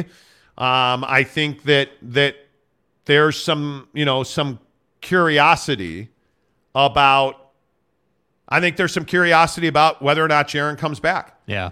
Um, and we'll see. Like, you haven't heard an announcement on Cam, obviously, because of the Rose Bowl. But, you know, as, as, as significant as the coaching hires are, I think this transfer portal period for the for the Cougars is huge. Yeah. Because I think Utah's going to be I think Utah's a better football team next year than they are this year. Yeah. And I also think that as important as the Rose Bowl is to Utah, mm-hmm. I think you have some you have some clarity that you need to get. I mean, you need to add wide receivers, you need to add more running backs, you need to add more quarterbacks. Like Utah's got work to do in recruiting and in the in in the portal, but they're I mean they're lining up a fantastic class. Yeah. So it'll be interesting. And yeah, by the way, they they are they are in the Rose Bowl, and I think it's been a really quiet period for Utah football. And now you ramp up. I mean, you're a week away essentially from the Rose Bowl, and a huge moment in time for Kyle Whittingham's legacy. Well, and I think it's good that these guys are going to be rested. I, I think that Yeah. you know, the the SC championship game was a grinder, an absolute meat grinder. I think Cam, you know, gave the guy a ton of credit. I think he walked into that game at, you know, 70, 80%, maybe. I mean, with that where you're at in the season, like all the hits you've taken, the beating you take playing football, and now it'll be good to see hopefully he's fully healthy. Hopefully he is 100% heading into the Rose Bowl and and I would love to see him go out on top and I would expect them to win that game frankly. Like I think you're a better program than Penn State is and I think that that you know you took Ohio State to the limit and I think Penn State's not half the team Ohio State is and I think that that Cam Rising a lot is riding on this Rose Bowl game for Cam Rising. Do not be mistaken about that. I, I think that if Cam Rising wins this game, and let's say that they the Utes win this game convincingly, look, look, let's say that they put up 40 in the Rose Bowl, and it's like a 40 to 21 victory, then I think there's some real credence to Cam going to the NFL. If you win by one possession, a late field goal, not in convincing fashion, then I think you know maybe there's conversation, but. Yeah, I, I think that it's very difficult. If you're BYU, I, I mean Cam knows what they know what Cam's doing. I really don't I don't know if do you guys believe that BYU knows what Jaren's doing? I have to think they do. I think they know his circumstances and how he's going to go about making his choice. I mean, I, I would expect that you know they they at least know that. But yeah, I mean, if we're if we're being serious, like yeah, I think that he he's shared that with them. I I, I think that he just hasn't made it public because he has reasons. I don't understand those reasons. I don't understand why you know you're you're taking this approach of oh he's the ultimate competitor and he's going to do this or going to do that. Like you know that's what we were hearing for the bowl game. That hey he's the ultimate competitor and he's going to try and play. Like Why? Why? Why? It's the New Mexico Bowl. Why did you? Why was that the narrative? The narrative should have been one of two things. Hey, I'm going to the league and that's that. Or hey, I'm coming back, but we're to give Buddy Sol-Jay an opportunity here and and it is what it is. Like that's what that's what I look at. The problem is is you're left in limbo because he didn't play in the bowl game. He hasn't said anything and typically when guys don't play in the bowl game, they're going to the league. But Jaren was at the bowl game. So, what are we doing? Yeah, I would be surprised if Jaren Hall didn't come back. I mean, everybody I've talked to at BYU really feels like he's coming back. Yeah. You know, and I, I don't know if it's an injury thing that he's waiting on or, you know, hey, because everybody kind of, when you come out for the NFL draft, you go through a grading process. Um, unless you're a senior and you're done with eligibility. But if you're an early entrant, you're going to get a grade from the NFL. They're going to tell you, hey, this is where we would project you. Yeah. I think there could be some of that he's waiting on. I, I mean, I, I just don't know. I really don't know. Greg Hawkins says uh, the past few years have been absolutely exhilarating as a Utah man. I would guess Yeah, so. dude. 100%. Yep. Logan Fano joins us coming up here uh, in about 20 minutes on the Monty Show. Stick around for that. We'll ask him specifically, you know, hey, what happened and why are you transferring uh, to to Utah? And I mean, I, mean I, I am guessing. This is just my opinion. But I am guessing that he's going to say, "Hey, well, my brother, you know, I want to play with my brother, and my brother, um, Brother. you know, like I, I just will be interested to see, um, you know, w- what happens there, Yeah. and how you how you get all of that, um, how you get through that process. But we'll see. Logan's scheduled to join us here coming up in uh, 20 minutes. Uh, on the show, we'll talk BYU football. Kanai Johnson says my manager got tickets to the Rose Bowl. Uh, ever since his wife passed, he's been living it up. It seems. Wow. Okay. Well, good for him. Uh, Brent says Hall is not leaving. Nothing to announce. Well, they would announce he's coming back. I would think. Yeah, I, I, and that's my thing. Like, I tend to agree that you haven't announced you're going to the league. I would guess you're coming back, but who knows? Yeah. And and I yeah. We'll see. I don't. I don't know.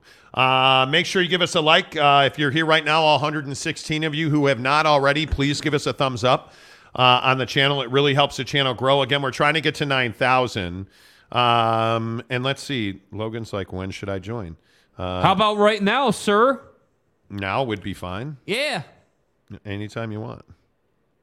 It's all good. Uh, we'll see what uh, what happens with Logan. Um, and yeah, I just you know I think it's interesting. This whole process, this whole transfer portal thing, Yeah. Is a very interesting process. I think, and you know when you look at when you look at BYU and you look at the transfer portal, it's not always um, you know it's not always easy. Yeah. And I think when you have the Fano brothers situation, I mean, obviously you want to play together, right? Like, I mean, you want to. Well, that's a tough part. Like when you have so first of all, not it goes without saying that most college football players don't get to play with their brother, right? So that's a really unique and special thing, I think. One and two, I think that you have to you have to take advantage of that and get it the most time you can. All right, without further ado, the much anticipated, long awaited arrival of BYU, now Utah Utes. Yes, sir. Logan Fano joins the show. Logan, good to see you, my man. Like, how was the transfer portal process for you? How did that how did that all shake out? Uh, man, it was really smooth. I was only in for a day, if that, so uh, I didn't really have to experience any of these uh, crazy long recruiting processes that a lot of transfers have to deal with. So uh, I was pretty blessed. I was pretty blessed with my process in the portal. So let me ask you, I mean, why did why are you transferring? What ultimately led you to leave BYU? Uh, I mean, obviously, the, the first, probably the biggest reason is uh, it's it's my dream, it's my family's dream for me to be able to play with my younger brother. So that's that's a huge deal to me to be able to play with him. But also, uh, I have a lot of lot of dreams that I want to accomplish through football, and I feel like Utah gives me the best chance to to do those things. So, what are you not getting? And I think this is obviously everybody has talked about this with you because before I ask you about what you're not getting at BYU versus Utah, you've had a difficult road. I mean, you you you go out, you serve a mission. Um, how did like what was your mission experience? What how did that impact you? Uh, well, for everybody that doesn't know, I didn't serve the full time on my mission. I was only out for about seven to eight months. Uh, and even then, that was hard for me. There's a lot of things I had to find out about myself while I was out. Um, I don't know if anybody's familiar with, with uh, my man, Jeff Hansen, but we've had a lot of talks about this. Um, just things I had to learn while I was out there. And then just things that I was dealing with that was rough. And coming back home from my mission, playing football again, uh, things things are going smooth and uh, I was I was playing pretty good during spring ball, and then I, I turned my ACL, and uh, I think in a lot of ways it was just Heavenly Father sending me in the right direction and pointing me towards the U. You know, but I think what's interesting about that is it takes a little courage for you to sit here on a show and say, hey, you know what? I only served seven, eight months. It was really difficult for me. I come back, I tear my ACL. I mean, there's the thing that I think you can't avoid in those situations is, hey, dude, we're defining who you are right now right? Like, I mean, this is character. This is, and Kalani talks about love and relationships and, you know, family. Like, you become something when you come back early off a mission, you get into football, and then you tear your ACL. How did that, when you look back on that period, how much change did you go through in that window? More change than I've ever been through in my whole life, to be honest with you. Like, before I went out early on my mission and, and I came back, I had lost in the state championship to, to Orem and I got kicked out at halftime. So there's a lot of things that I had built up just mentally that I was dealing with and I was struggling with while I was out there. Um, and I, it, it's really formed who I am right now. Just seeing seeing myself and seeing what I, I can go through and what I can overcome. Super empowering, and I feel like it's it's given me a lot of confidence in myself. You know, and Logan, that brings me back to what don't you get at BYU? Because I think a lot of people sensationalize the news of, of you and your brother transferring, you transferring, him mm-hmm. going to the U. Like, was there an issue at BYU for you? Was there something that was missing that you're getting at the U that you weren't getting at BYU? Honestly, I love my time at BYU. I, I really love my time at BYU. I made some lifelong friends, great relationships with the people around me, but the end of the day, it just came down to me wanting to play with my little brother. That That's the most important thing to me. Family is so important to me, and obviously the the line, the stars that align for him to go to BYU. Um, and also, I just again, I felt like Utah was the spot for me to go if I wanted to keep playing this game. Yeah, and I, I think one of the interesting things is uh, I think the shock over over your brother not going to BYU not to speak for him, but eh, like, were you surprised? Did you? I mean, how long have you known that he was going to wind up at Utah? Was that a was that long held, or or was that something that happened very quickly? No, brother, it was it was long held. He told absolutely nobody except for my dad, because my dad was pretty mad that he wasn't telling anybody before his decision. And so my, my dad kind of kind of pressed him. So my dad only knew that he was going to Utah about 20 minutes before he decided. Oh my goodness! Yeah. How so did you? Wanna, so you, he makes that, that yeah. announcement. How did that go in the house, dude? Oh, it was crazy. It was. I've been to a couple signings, and none of them have ever been that loud. Like people just cheering because everybody wanted him to go to the U so bad. Wow, and that's crazy. It's happening. Yeah, you know, and I, I think one of the the things not, and, and I don't mean to get too philosophical about it, but these choices impact the rest of your life. I mean, have you have mm-hmm. you obviously you have because I and I don't think anybody blames you. I have to tell you, I think it takes a a lot of courage to transfer from BYU to Utah. You're forever a villain, I think, in some people's eyes. But let's be honest, you're an edge guy. You you were highly anticipated out of high school. They put guys in in the NFL at the U as a as a way of doing business. I mean, when when you look at this process, do you does it impact you how much this is going to affect the rest of your life? Oh yeah, totally. I think that's what I have in mind, right? Is what my life is going to look like and what I'm going to be able to to accomplish. And obviously, I got to put the work in, and I got to come in, and I got to I got to do what I can to help the team out. And if I'm not good enough to play at the U, I'm not good enough to play at the U. And for me, how me and my brother were raised and how we've always kind of carried ourselves was, if I'm not good enough today, I'm gonna be good enough tomorrow, right? If if I'm not if I'm not gonna be able to play at the U because I'm not good enough, then I'm not good enough to play in the NFL. And it's simple as that, right? So I I feel like coming to Utah gives me a chance to kind of measure up to other guys that that have the same goals, same aspirations that I have, and then you know being in a room full of people that are going to push me to be my best. How, let's talk about strength and conditioning a little bit because this has been something I think a bit of a controversy at BYU, and you're in the we're in the middle of that. Yep. Do you feel like the strength and conditioning program at BYU puts you as a football player in the best position to succeed on the field in your chosen position? Uh, yeah, I, I feel like the the strength staff did a really good job at getting me bigger, getting me getting me a lot stronger. Um, but for me on my own, I had to go do uh, like speed stuff, work on my fast twitch muscles, um, just things I feel like a lot of athletes have to do. Is just But- stay active with other people. But I also think, Logan, you, and I don't have to tell you this, but I've been around the NFL a long time. I've been around college football a long time. I think you, it, let's say an edge rusher, an offensive lineman, right? Uh, Or an edge rusher. You have to train specifically for that. You can't train as an edge rusher the way that a linebacker trains or the way that a D lineman trains or a, a DB trains. That's the, the bone that sticks in my craw, frankly, about the BYU strength program. And I wonder, do you get specific positional training at BYU? Uh, yes, kind of yes, yes, and no. I've um, well, you you'll lift with guys in your weight in your weight class, your same position, and you kind of have to push a certain amount of weight. Uh, but no, I, I, you haven't. You don't have to. Like, there's no special workout for specific positions. Yeah. That's what you're asking. Yeah, and I, I think it's interesting, and I, I'll be interested to to follow you and see how you progress because what excites you about Utah football? Let's let's talk about that specifically. Mm-hmm. Obviously, this is a two-time Pac-12 championship team now. You're going to the Rose Bowl back to back. Like, what excites you about being a Utah Ute football player? Man, I even in high school, I- I'll I'll be completely honest. I wanted to go to the U out of high school, and I was I was dead set on going to Utah, coming out of high school. Uh, but then you know, some things changed, and I decided to go to BYU. So it feels good to to be going back to the spot that I had originally planned to be playing. Uh, and how did that decision get made for you? I mean, because again, you're you're talking, and we hear about this all the time. Well, he's going to serve a mission. Of course, he's coming back and going to BYU, right? Like, what was was the church involved in that decision to go to BYU? Like, tell me what made you choose Provo over over over Salt Lake City, frankly. Nah, it, to be honest, it had nothing to do with the church. It was it, that was all me and my decision. Uh, my family's a big BYU family. Love BYU.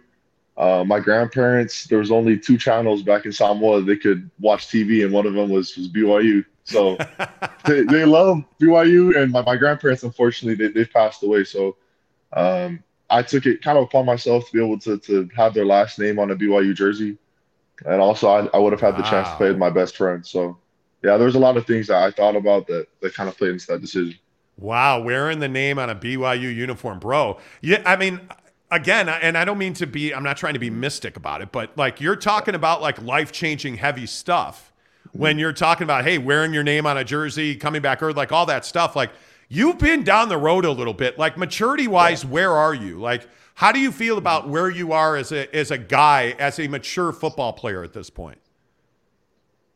I, I'm, what do you mean by that? By, by that question? I'm gonna need you to. Like, are, are you happy where you are in your maturity? Because I think you've been, when you go through what you've gone through, mm-hmm. you've probably seen more adversity than most guys in your class and in your age. Whether that is what happened at halftime in your in your championship game, the knee injury, the, the like all of this stuff you've gone through. Again, I would think that that would push you into maturity a little, you know, a little farther down the line than most of the guys in your class. Yeah, I think it's it's for sure helped me in my journey and, and what I need to learn. It sucked. it sucked a lot of times, and you know, obviously, I wish things could be different, but it's what I had to go through, what I had to learn. Um, and a lot, my what I've gone through has been a lot more public than what other people might be struggling with. So um, I don't know. I wouldn't say it makes me better or worse than anybody else. It's just it's just my journey, what I've had to deal with. You don't get to choose, dude. Like you know that. Like you you wake up every day and you've got decisions and things to deal with and and clearly you you've been down that road and it looks like you've done a great job. I appreciate I know I've been hounding you for a couple of weeks now. I know that you've had a lot going on. Best to So you and the family. Best of luck. We can't wait to see you in a Ute uniform, man. Congratulations on your choice. Thank you. I appreciate it. Go Utes. You bet. All right, man. There you go. Logan Fano right there. That's a huge conversation, man. I mean, that, you got to give that guy credit. Like that is that's incredible. And by the way, maybe he should run for office. And I feel like we say this about all these guys, but the answers about BYU are are exactly what he should have said. Yeah. And and again, I, I go back to this idea of changing football changes you. Football matures you very quickly. And you listen to the things he had to deal with. We're talking about issues on his mission, tearing an ACL. Yeah. You come back off your mission, you're in spring ball, you're feeling good, you're ready to go. Yeah. You take one step and your entire trajectory as a football player changes. Mm-hmm. That to me is a moment where you're either going to pass or fail. And he clearly passed. Well, and I think that one step that you take that tears your ACL is an opportunity, and I think that as an athlete, that's how you have to look at it. And I and I think Logan did that. I think that that you know, based on his story and and and where he's been and everything, like I, I like it's very clear that the mindset's right, that that he's ready for adversity, and, and I think. You know, the thing that hit me the most there is the family stuff. You know, Yes. you know, wearing your name, being the last one in your line to to wear a name on the BYU jersey, Good and then Lord. like being able to have the the the courage and the cojones to go to Utah. Like I, I think I think that's great, and I, and I think that Crushed it. what kind of what was really interesting about what he said to me was the and I don't know if it was intentional or not, but basically the inference that that Utah football puts guys in the league more than BYU does. That really stood out to me. That Logan, a lot of his choice was, hey, I feel like because he said, I feel like Utah gives me the best chance to go and do the things that I want to do. And that's really interesting to me because Yes. because BYU does put guys in the league, but it's no secret that Utah is a defensive NFL guy factory. It's no secret that if you're a defensive lineman, a defensive back, a linebacker, that you're going to go to Utah. Like that is that's not a secret. Like that is well known. So to me, it makes perfect sense why a guy like Logan, who is an edge rusher, who is a phenomenal athlete, highly touted, is going to do a lot of things, wanted to go to Utah. And it and I think depending on who you are, you may take that as disrespect. Like if you're a BYU person, you probably are not thrilled to hear that. I also think it's no surprise that and, and I give Logan a lot of credit for this. Very respectful of BYU in his time there. Love that.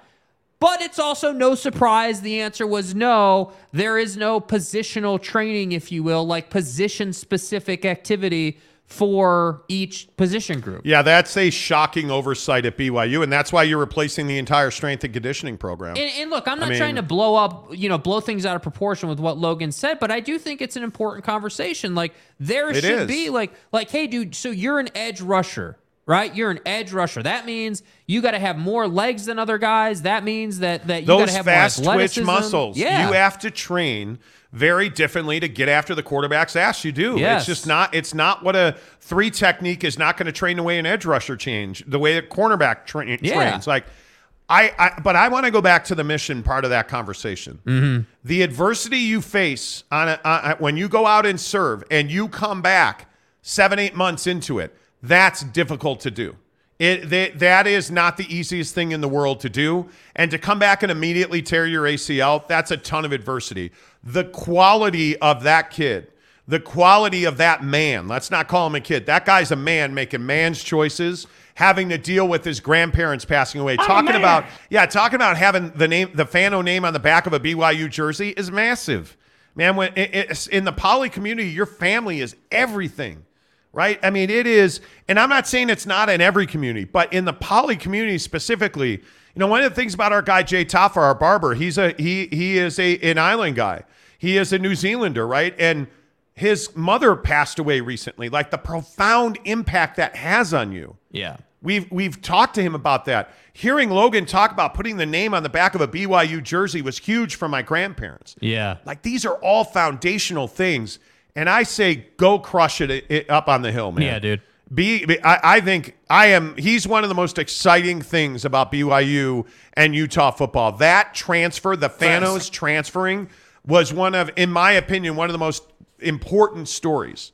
And I think the kid crushed it in the interview. Yeah, I think he, he absolutely crushed it. I mean, it just if you're not impressed with that guy, I, I, I don't know even know what you say. And I agree with Boyd. We've now seen several pairs of brothers transfer to play together. It's not a small thing. No, it's not. No, it's not. That's what we the before the the. Fanos, the the Barringtons, like Yeah. absolutely, absolutely. I I think. Barfing Chicken says, excited to see him at the U. The only issue I'd have with it is if he steals sacks from my cousin Samote. Well, he's going to steal sacks because I think the kid's going to be an absolute stud. Yeah. I think he's going to be an absolute stud. And you know what? Wouldn't you love to see him play BYU? Yeah. To be to suit up for the Utes against BYU, you'd love to see that, man. Like just uh, unbelievable.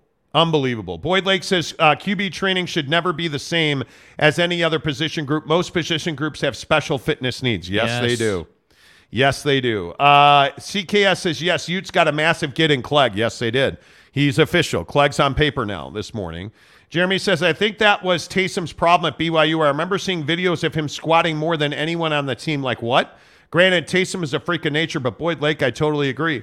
And I know that we've talked about this ad nauseum on this show. Yeah. You have you, you've got to be better in the and it's been something for over a decade. This goes well back into Broncos time. Here, like you remember the changes towards the end of his tenure at BYU that Bronco made in strength and conditioning, Yeah. and they immediately paid dividends on the field. Do you even And, and I'm telling you, if they bring in the right minded strength and conditioning philosophy, Yes. you'll immediately see results in Big 12 Well, you play. bench. You will. You absolutely will. And I think you look at Taysom. Taysom trained like a linebacker, not a quarterback. And I think you're seeing that kind of play in the NFL. The way that he pounds defenders, like you're seeing that in the NFL now. Yeah. Uh, Romney is another set of brothers that joined via transfer, correct? Yes. Uh, Blocker and Snowden, future U- QBs. Yes, I would agree with that. I'm telling you, they're having a huge class. They are. Uh, Tanner says, man, I hope the strength and conditioning program improves. Dallin says, I think BYU gets a bad rap for player development, but look at the players in the NFL. How many BYU players and U players can you name? I can name a laundry list of you guys. Eric Rowe with Miami comes to mind.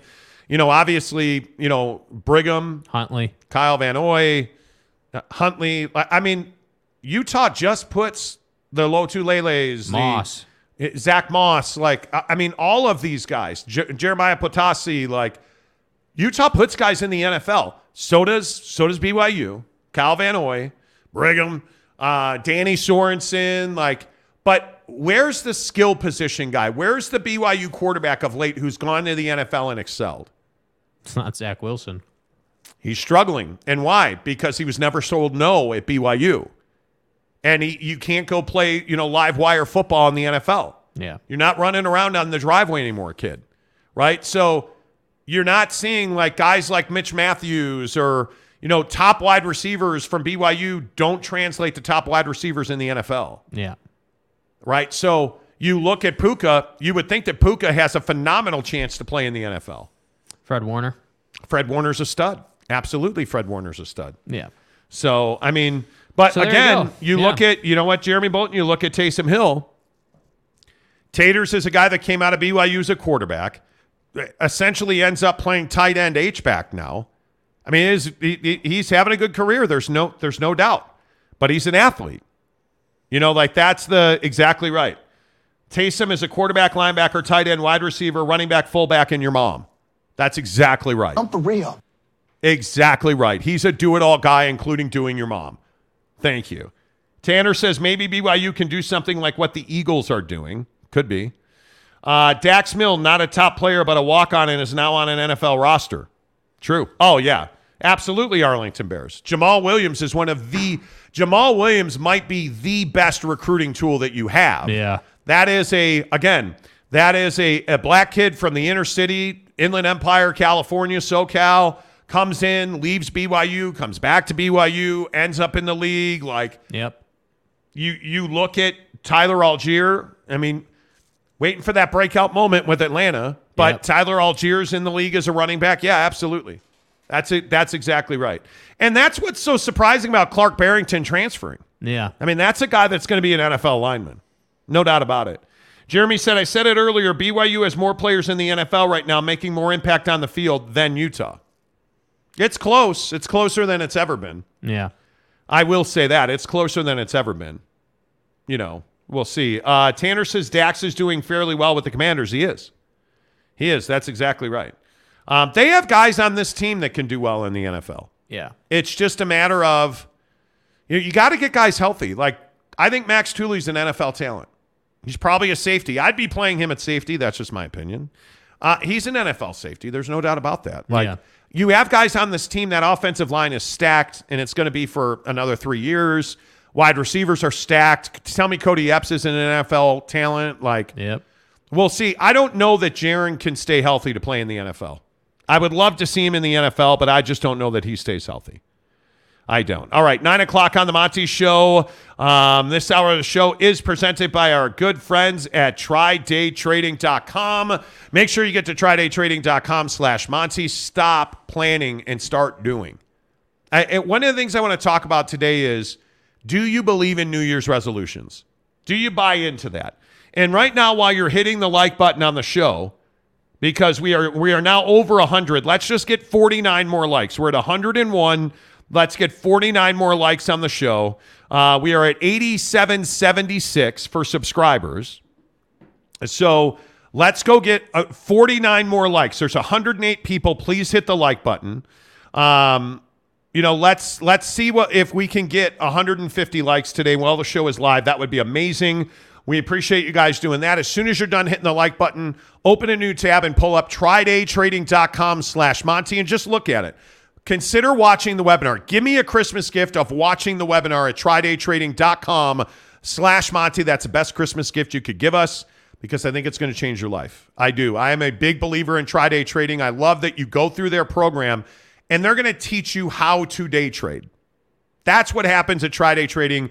You go through their program at your own pace. If you want to do it as a side hustle, you're going to keep your full time job.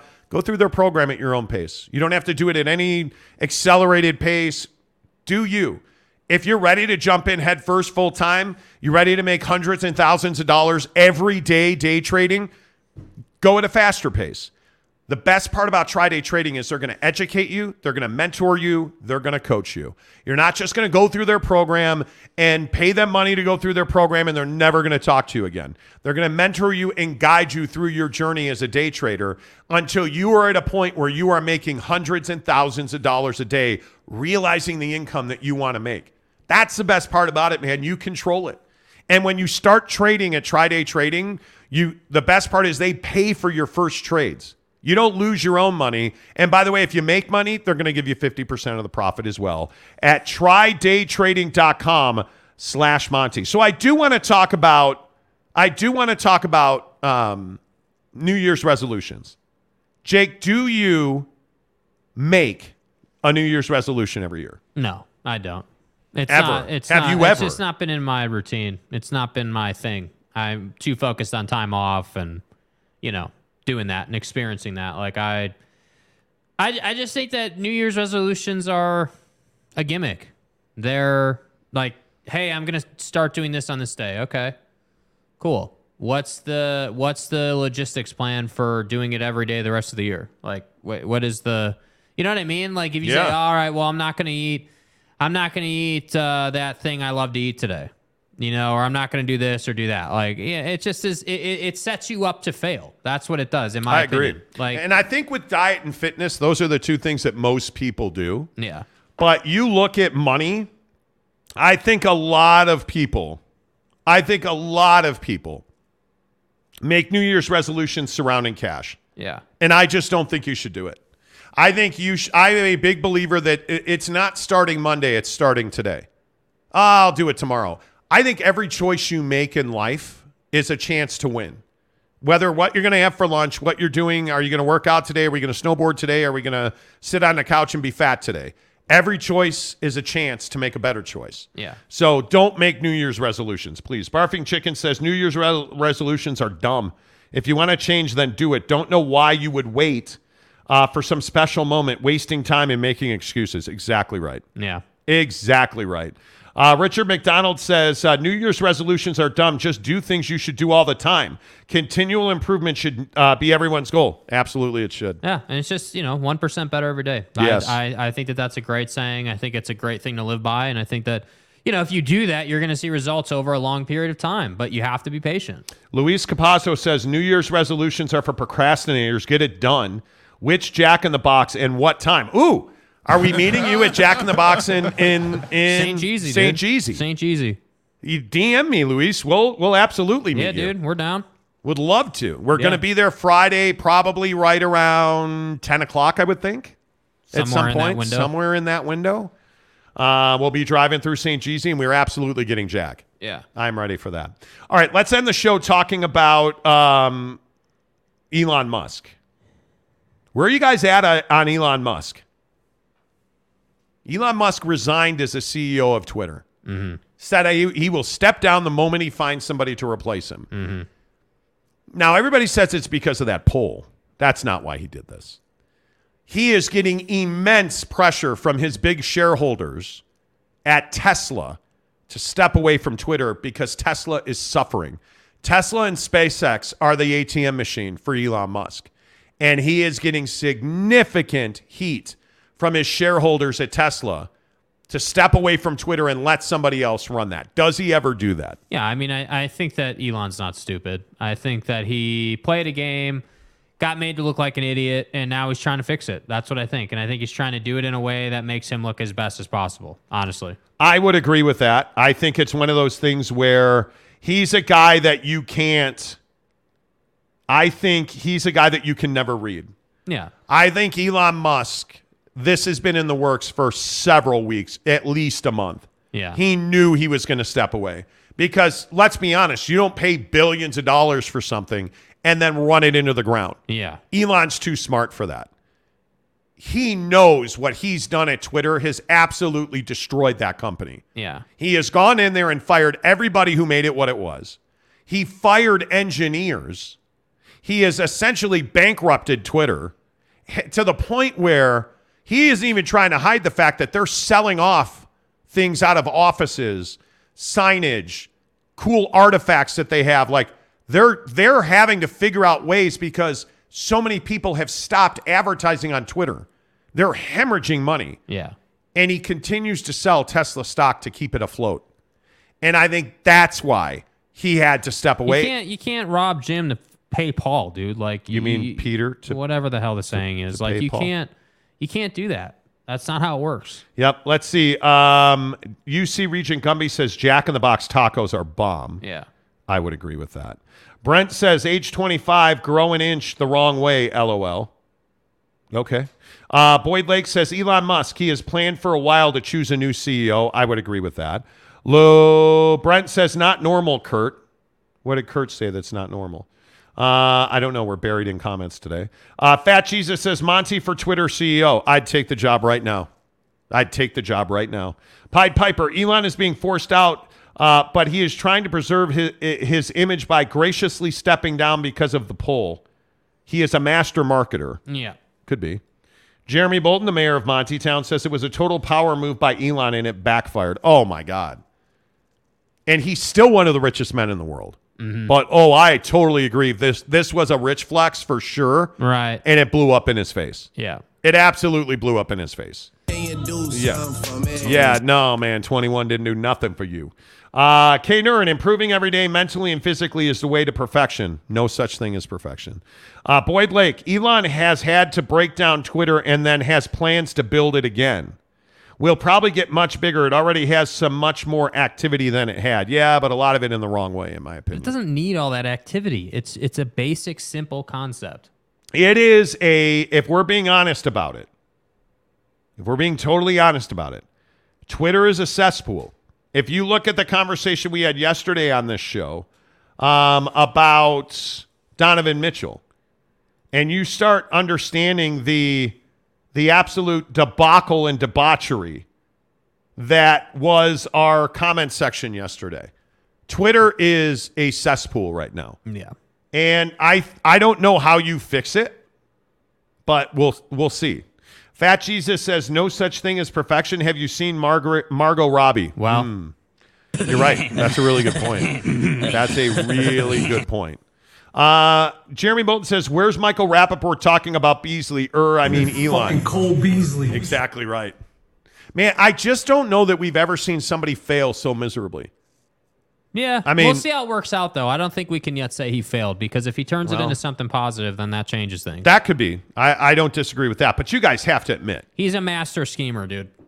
this was a huge mistake. He didn't ever intend to buy Twitter. I think he I've wanted been a to. rich man and I have been a poor man. Seriously. Seriously. Like, you can't tell me that he ever intended to buy Twitter. Like, do you respect Elon? Is that a guy that you're like, oh Uh, man, not now. I don't. that's a sharp business guy. Not guy? now. I don't. I I I. Uh, I, he's not respected. He's infamous, which is different. Ooh. Yeah. He's not respected. He's infamous. Yeah. That's really interesting. Yeah. That's really interesting. By the way, last thing, and I, I, I hesitate to bring this up, but I'm to. Should we have access to Donald Trump's tax returns? Yes.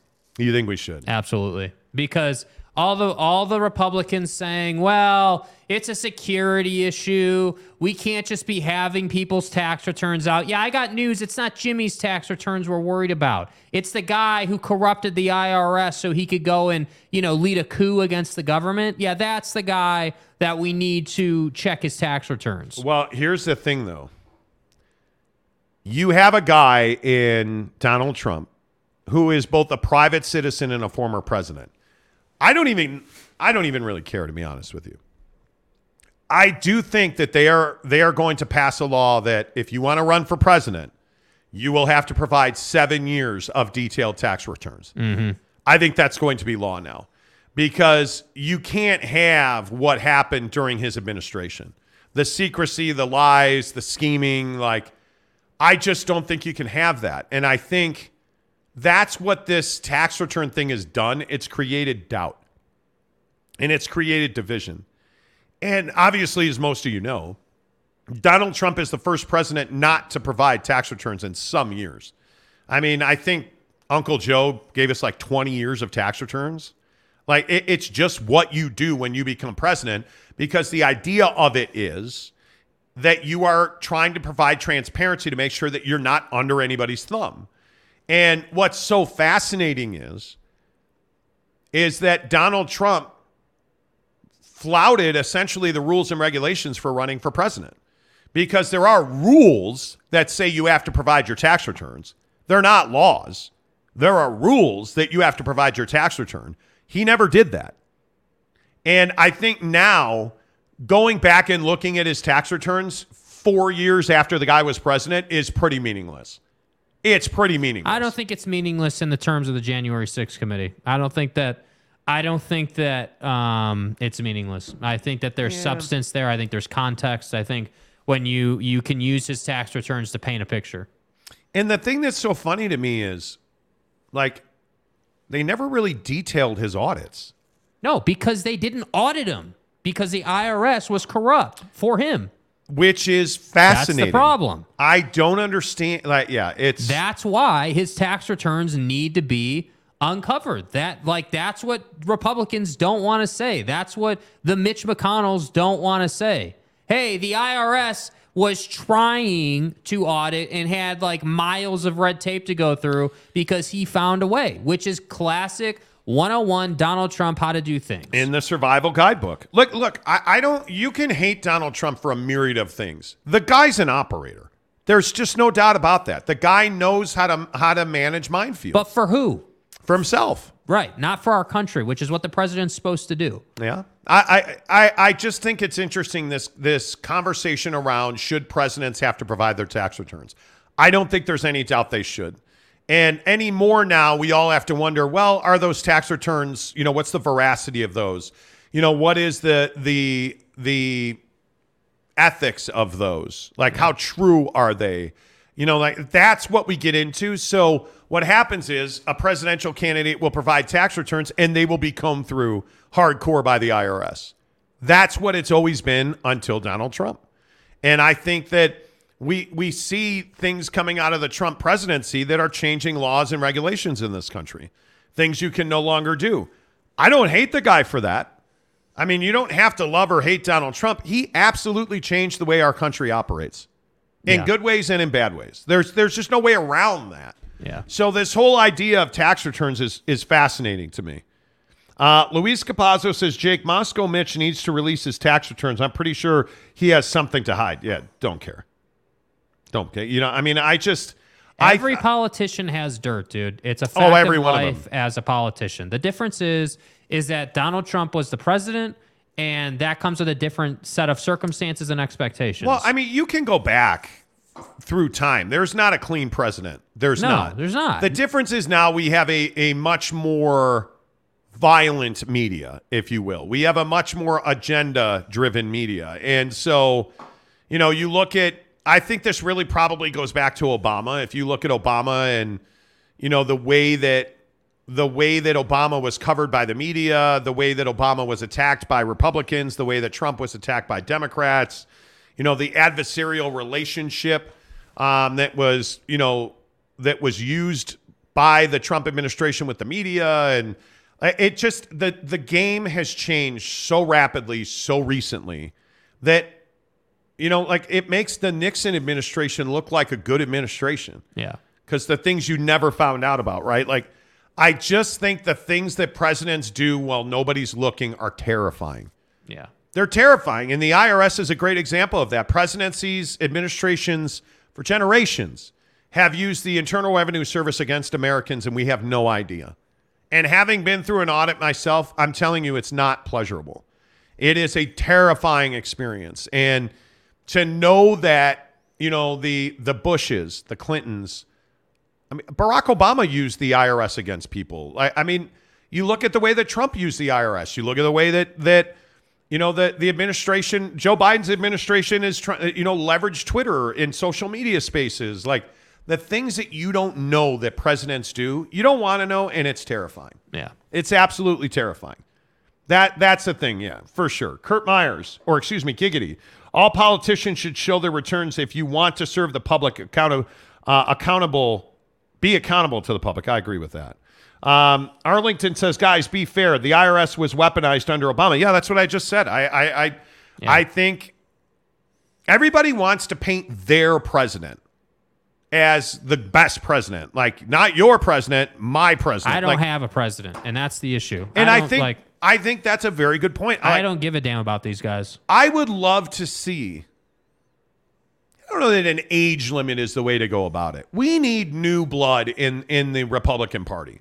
We need new blood. We need younger blood. We need you know, we've got to get rid of the Pelosi's and the the Mitch McConnells and we need new blood. We needed Paul Ryan to step up and he never did. And maybe he will, I don't know.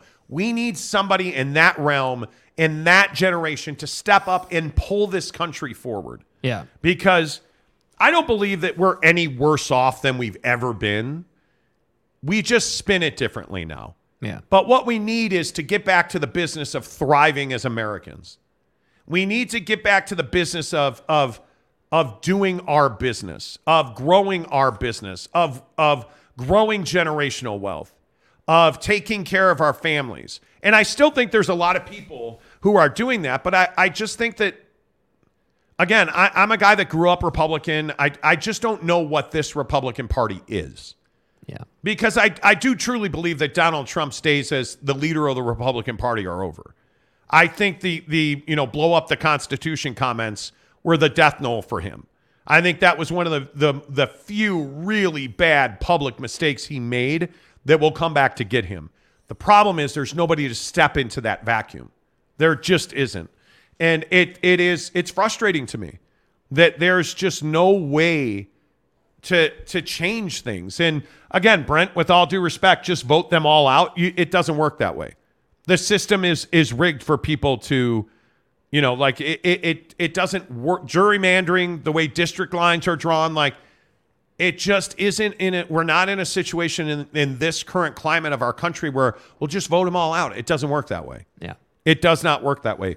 You guys understand that Herschel Walker almost became a senator. And the people who voted for him in exit polls said, well, we're voting for him because he's Republican and we don't want a Democrat. You're a, you're, you're a Republican Party voting for that guy because the other side is just not thinkable to you. That that's what's crazy to me. Po- uh, politics in this country are so broken, and I don't know how you fix it because I don't see your generation coming up and getting into politics. Yeah, I'm not. a- out, I'm not a- out for everybody else. I'm out for me. It's how it has to be. And and I love using the show to help people, but I'm not interested in in putting my money towards a campaign or or getting sold some bill of goods to elect someone who's never going to do what they say they're going to do. Like it just it- yeah. Yeah, I, like this Kari Lake thing in Arizona. Yeah. Claiming the election was stolen again, suing. It's so and, tired, uh, I- dude. like, get the hell over it. it. It is so tired. Uh, like, it just is. I'm tired. Yeah, yeah. I mean, do you- I don't have nice things to say And- about most of the Republican Party. And like I, but I look at the Democrats. I look at Joe Biden. yeah, it's embarrassing that Joe Biden's our president. It's absolutely embarrassing. Like yeah, I, I just don't believe that's the guy that that is pushing the buttons on this country right now. Like it's terrifying to me. Yeah. And now he's talking about running for four more years. How? How? Right? Like, I mean, we now know that Ran- Nancy Reagan ran this country the last three years of Reagan's second term. Like, how are we going to do that again with Joe Biden? How? Yeah. Because, you know, frankly, I just don't think that Ron DeSantis is electable.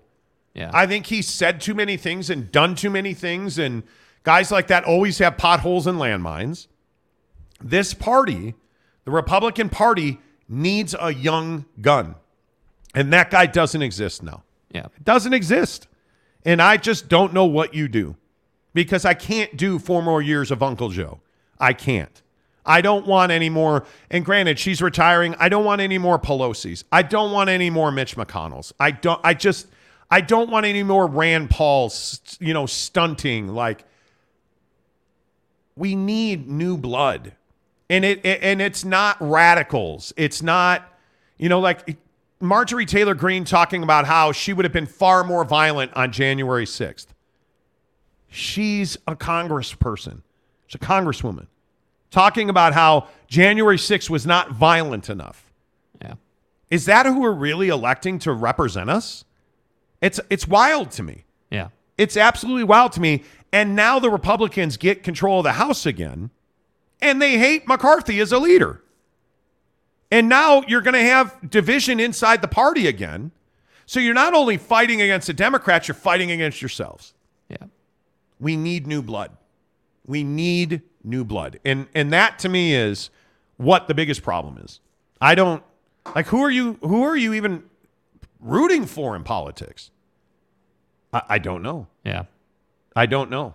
You know, uh, Lopes fan Gabe. Good morning to you. He says, "I struggle to believe the best and brightest minds in both parties are sixty-plus year old uh, retread lifelong politicians. It's amazing. Yeah.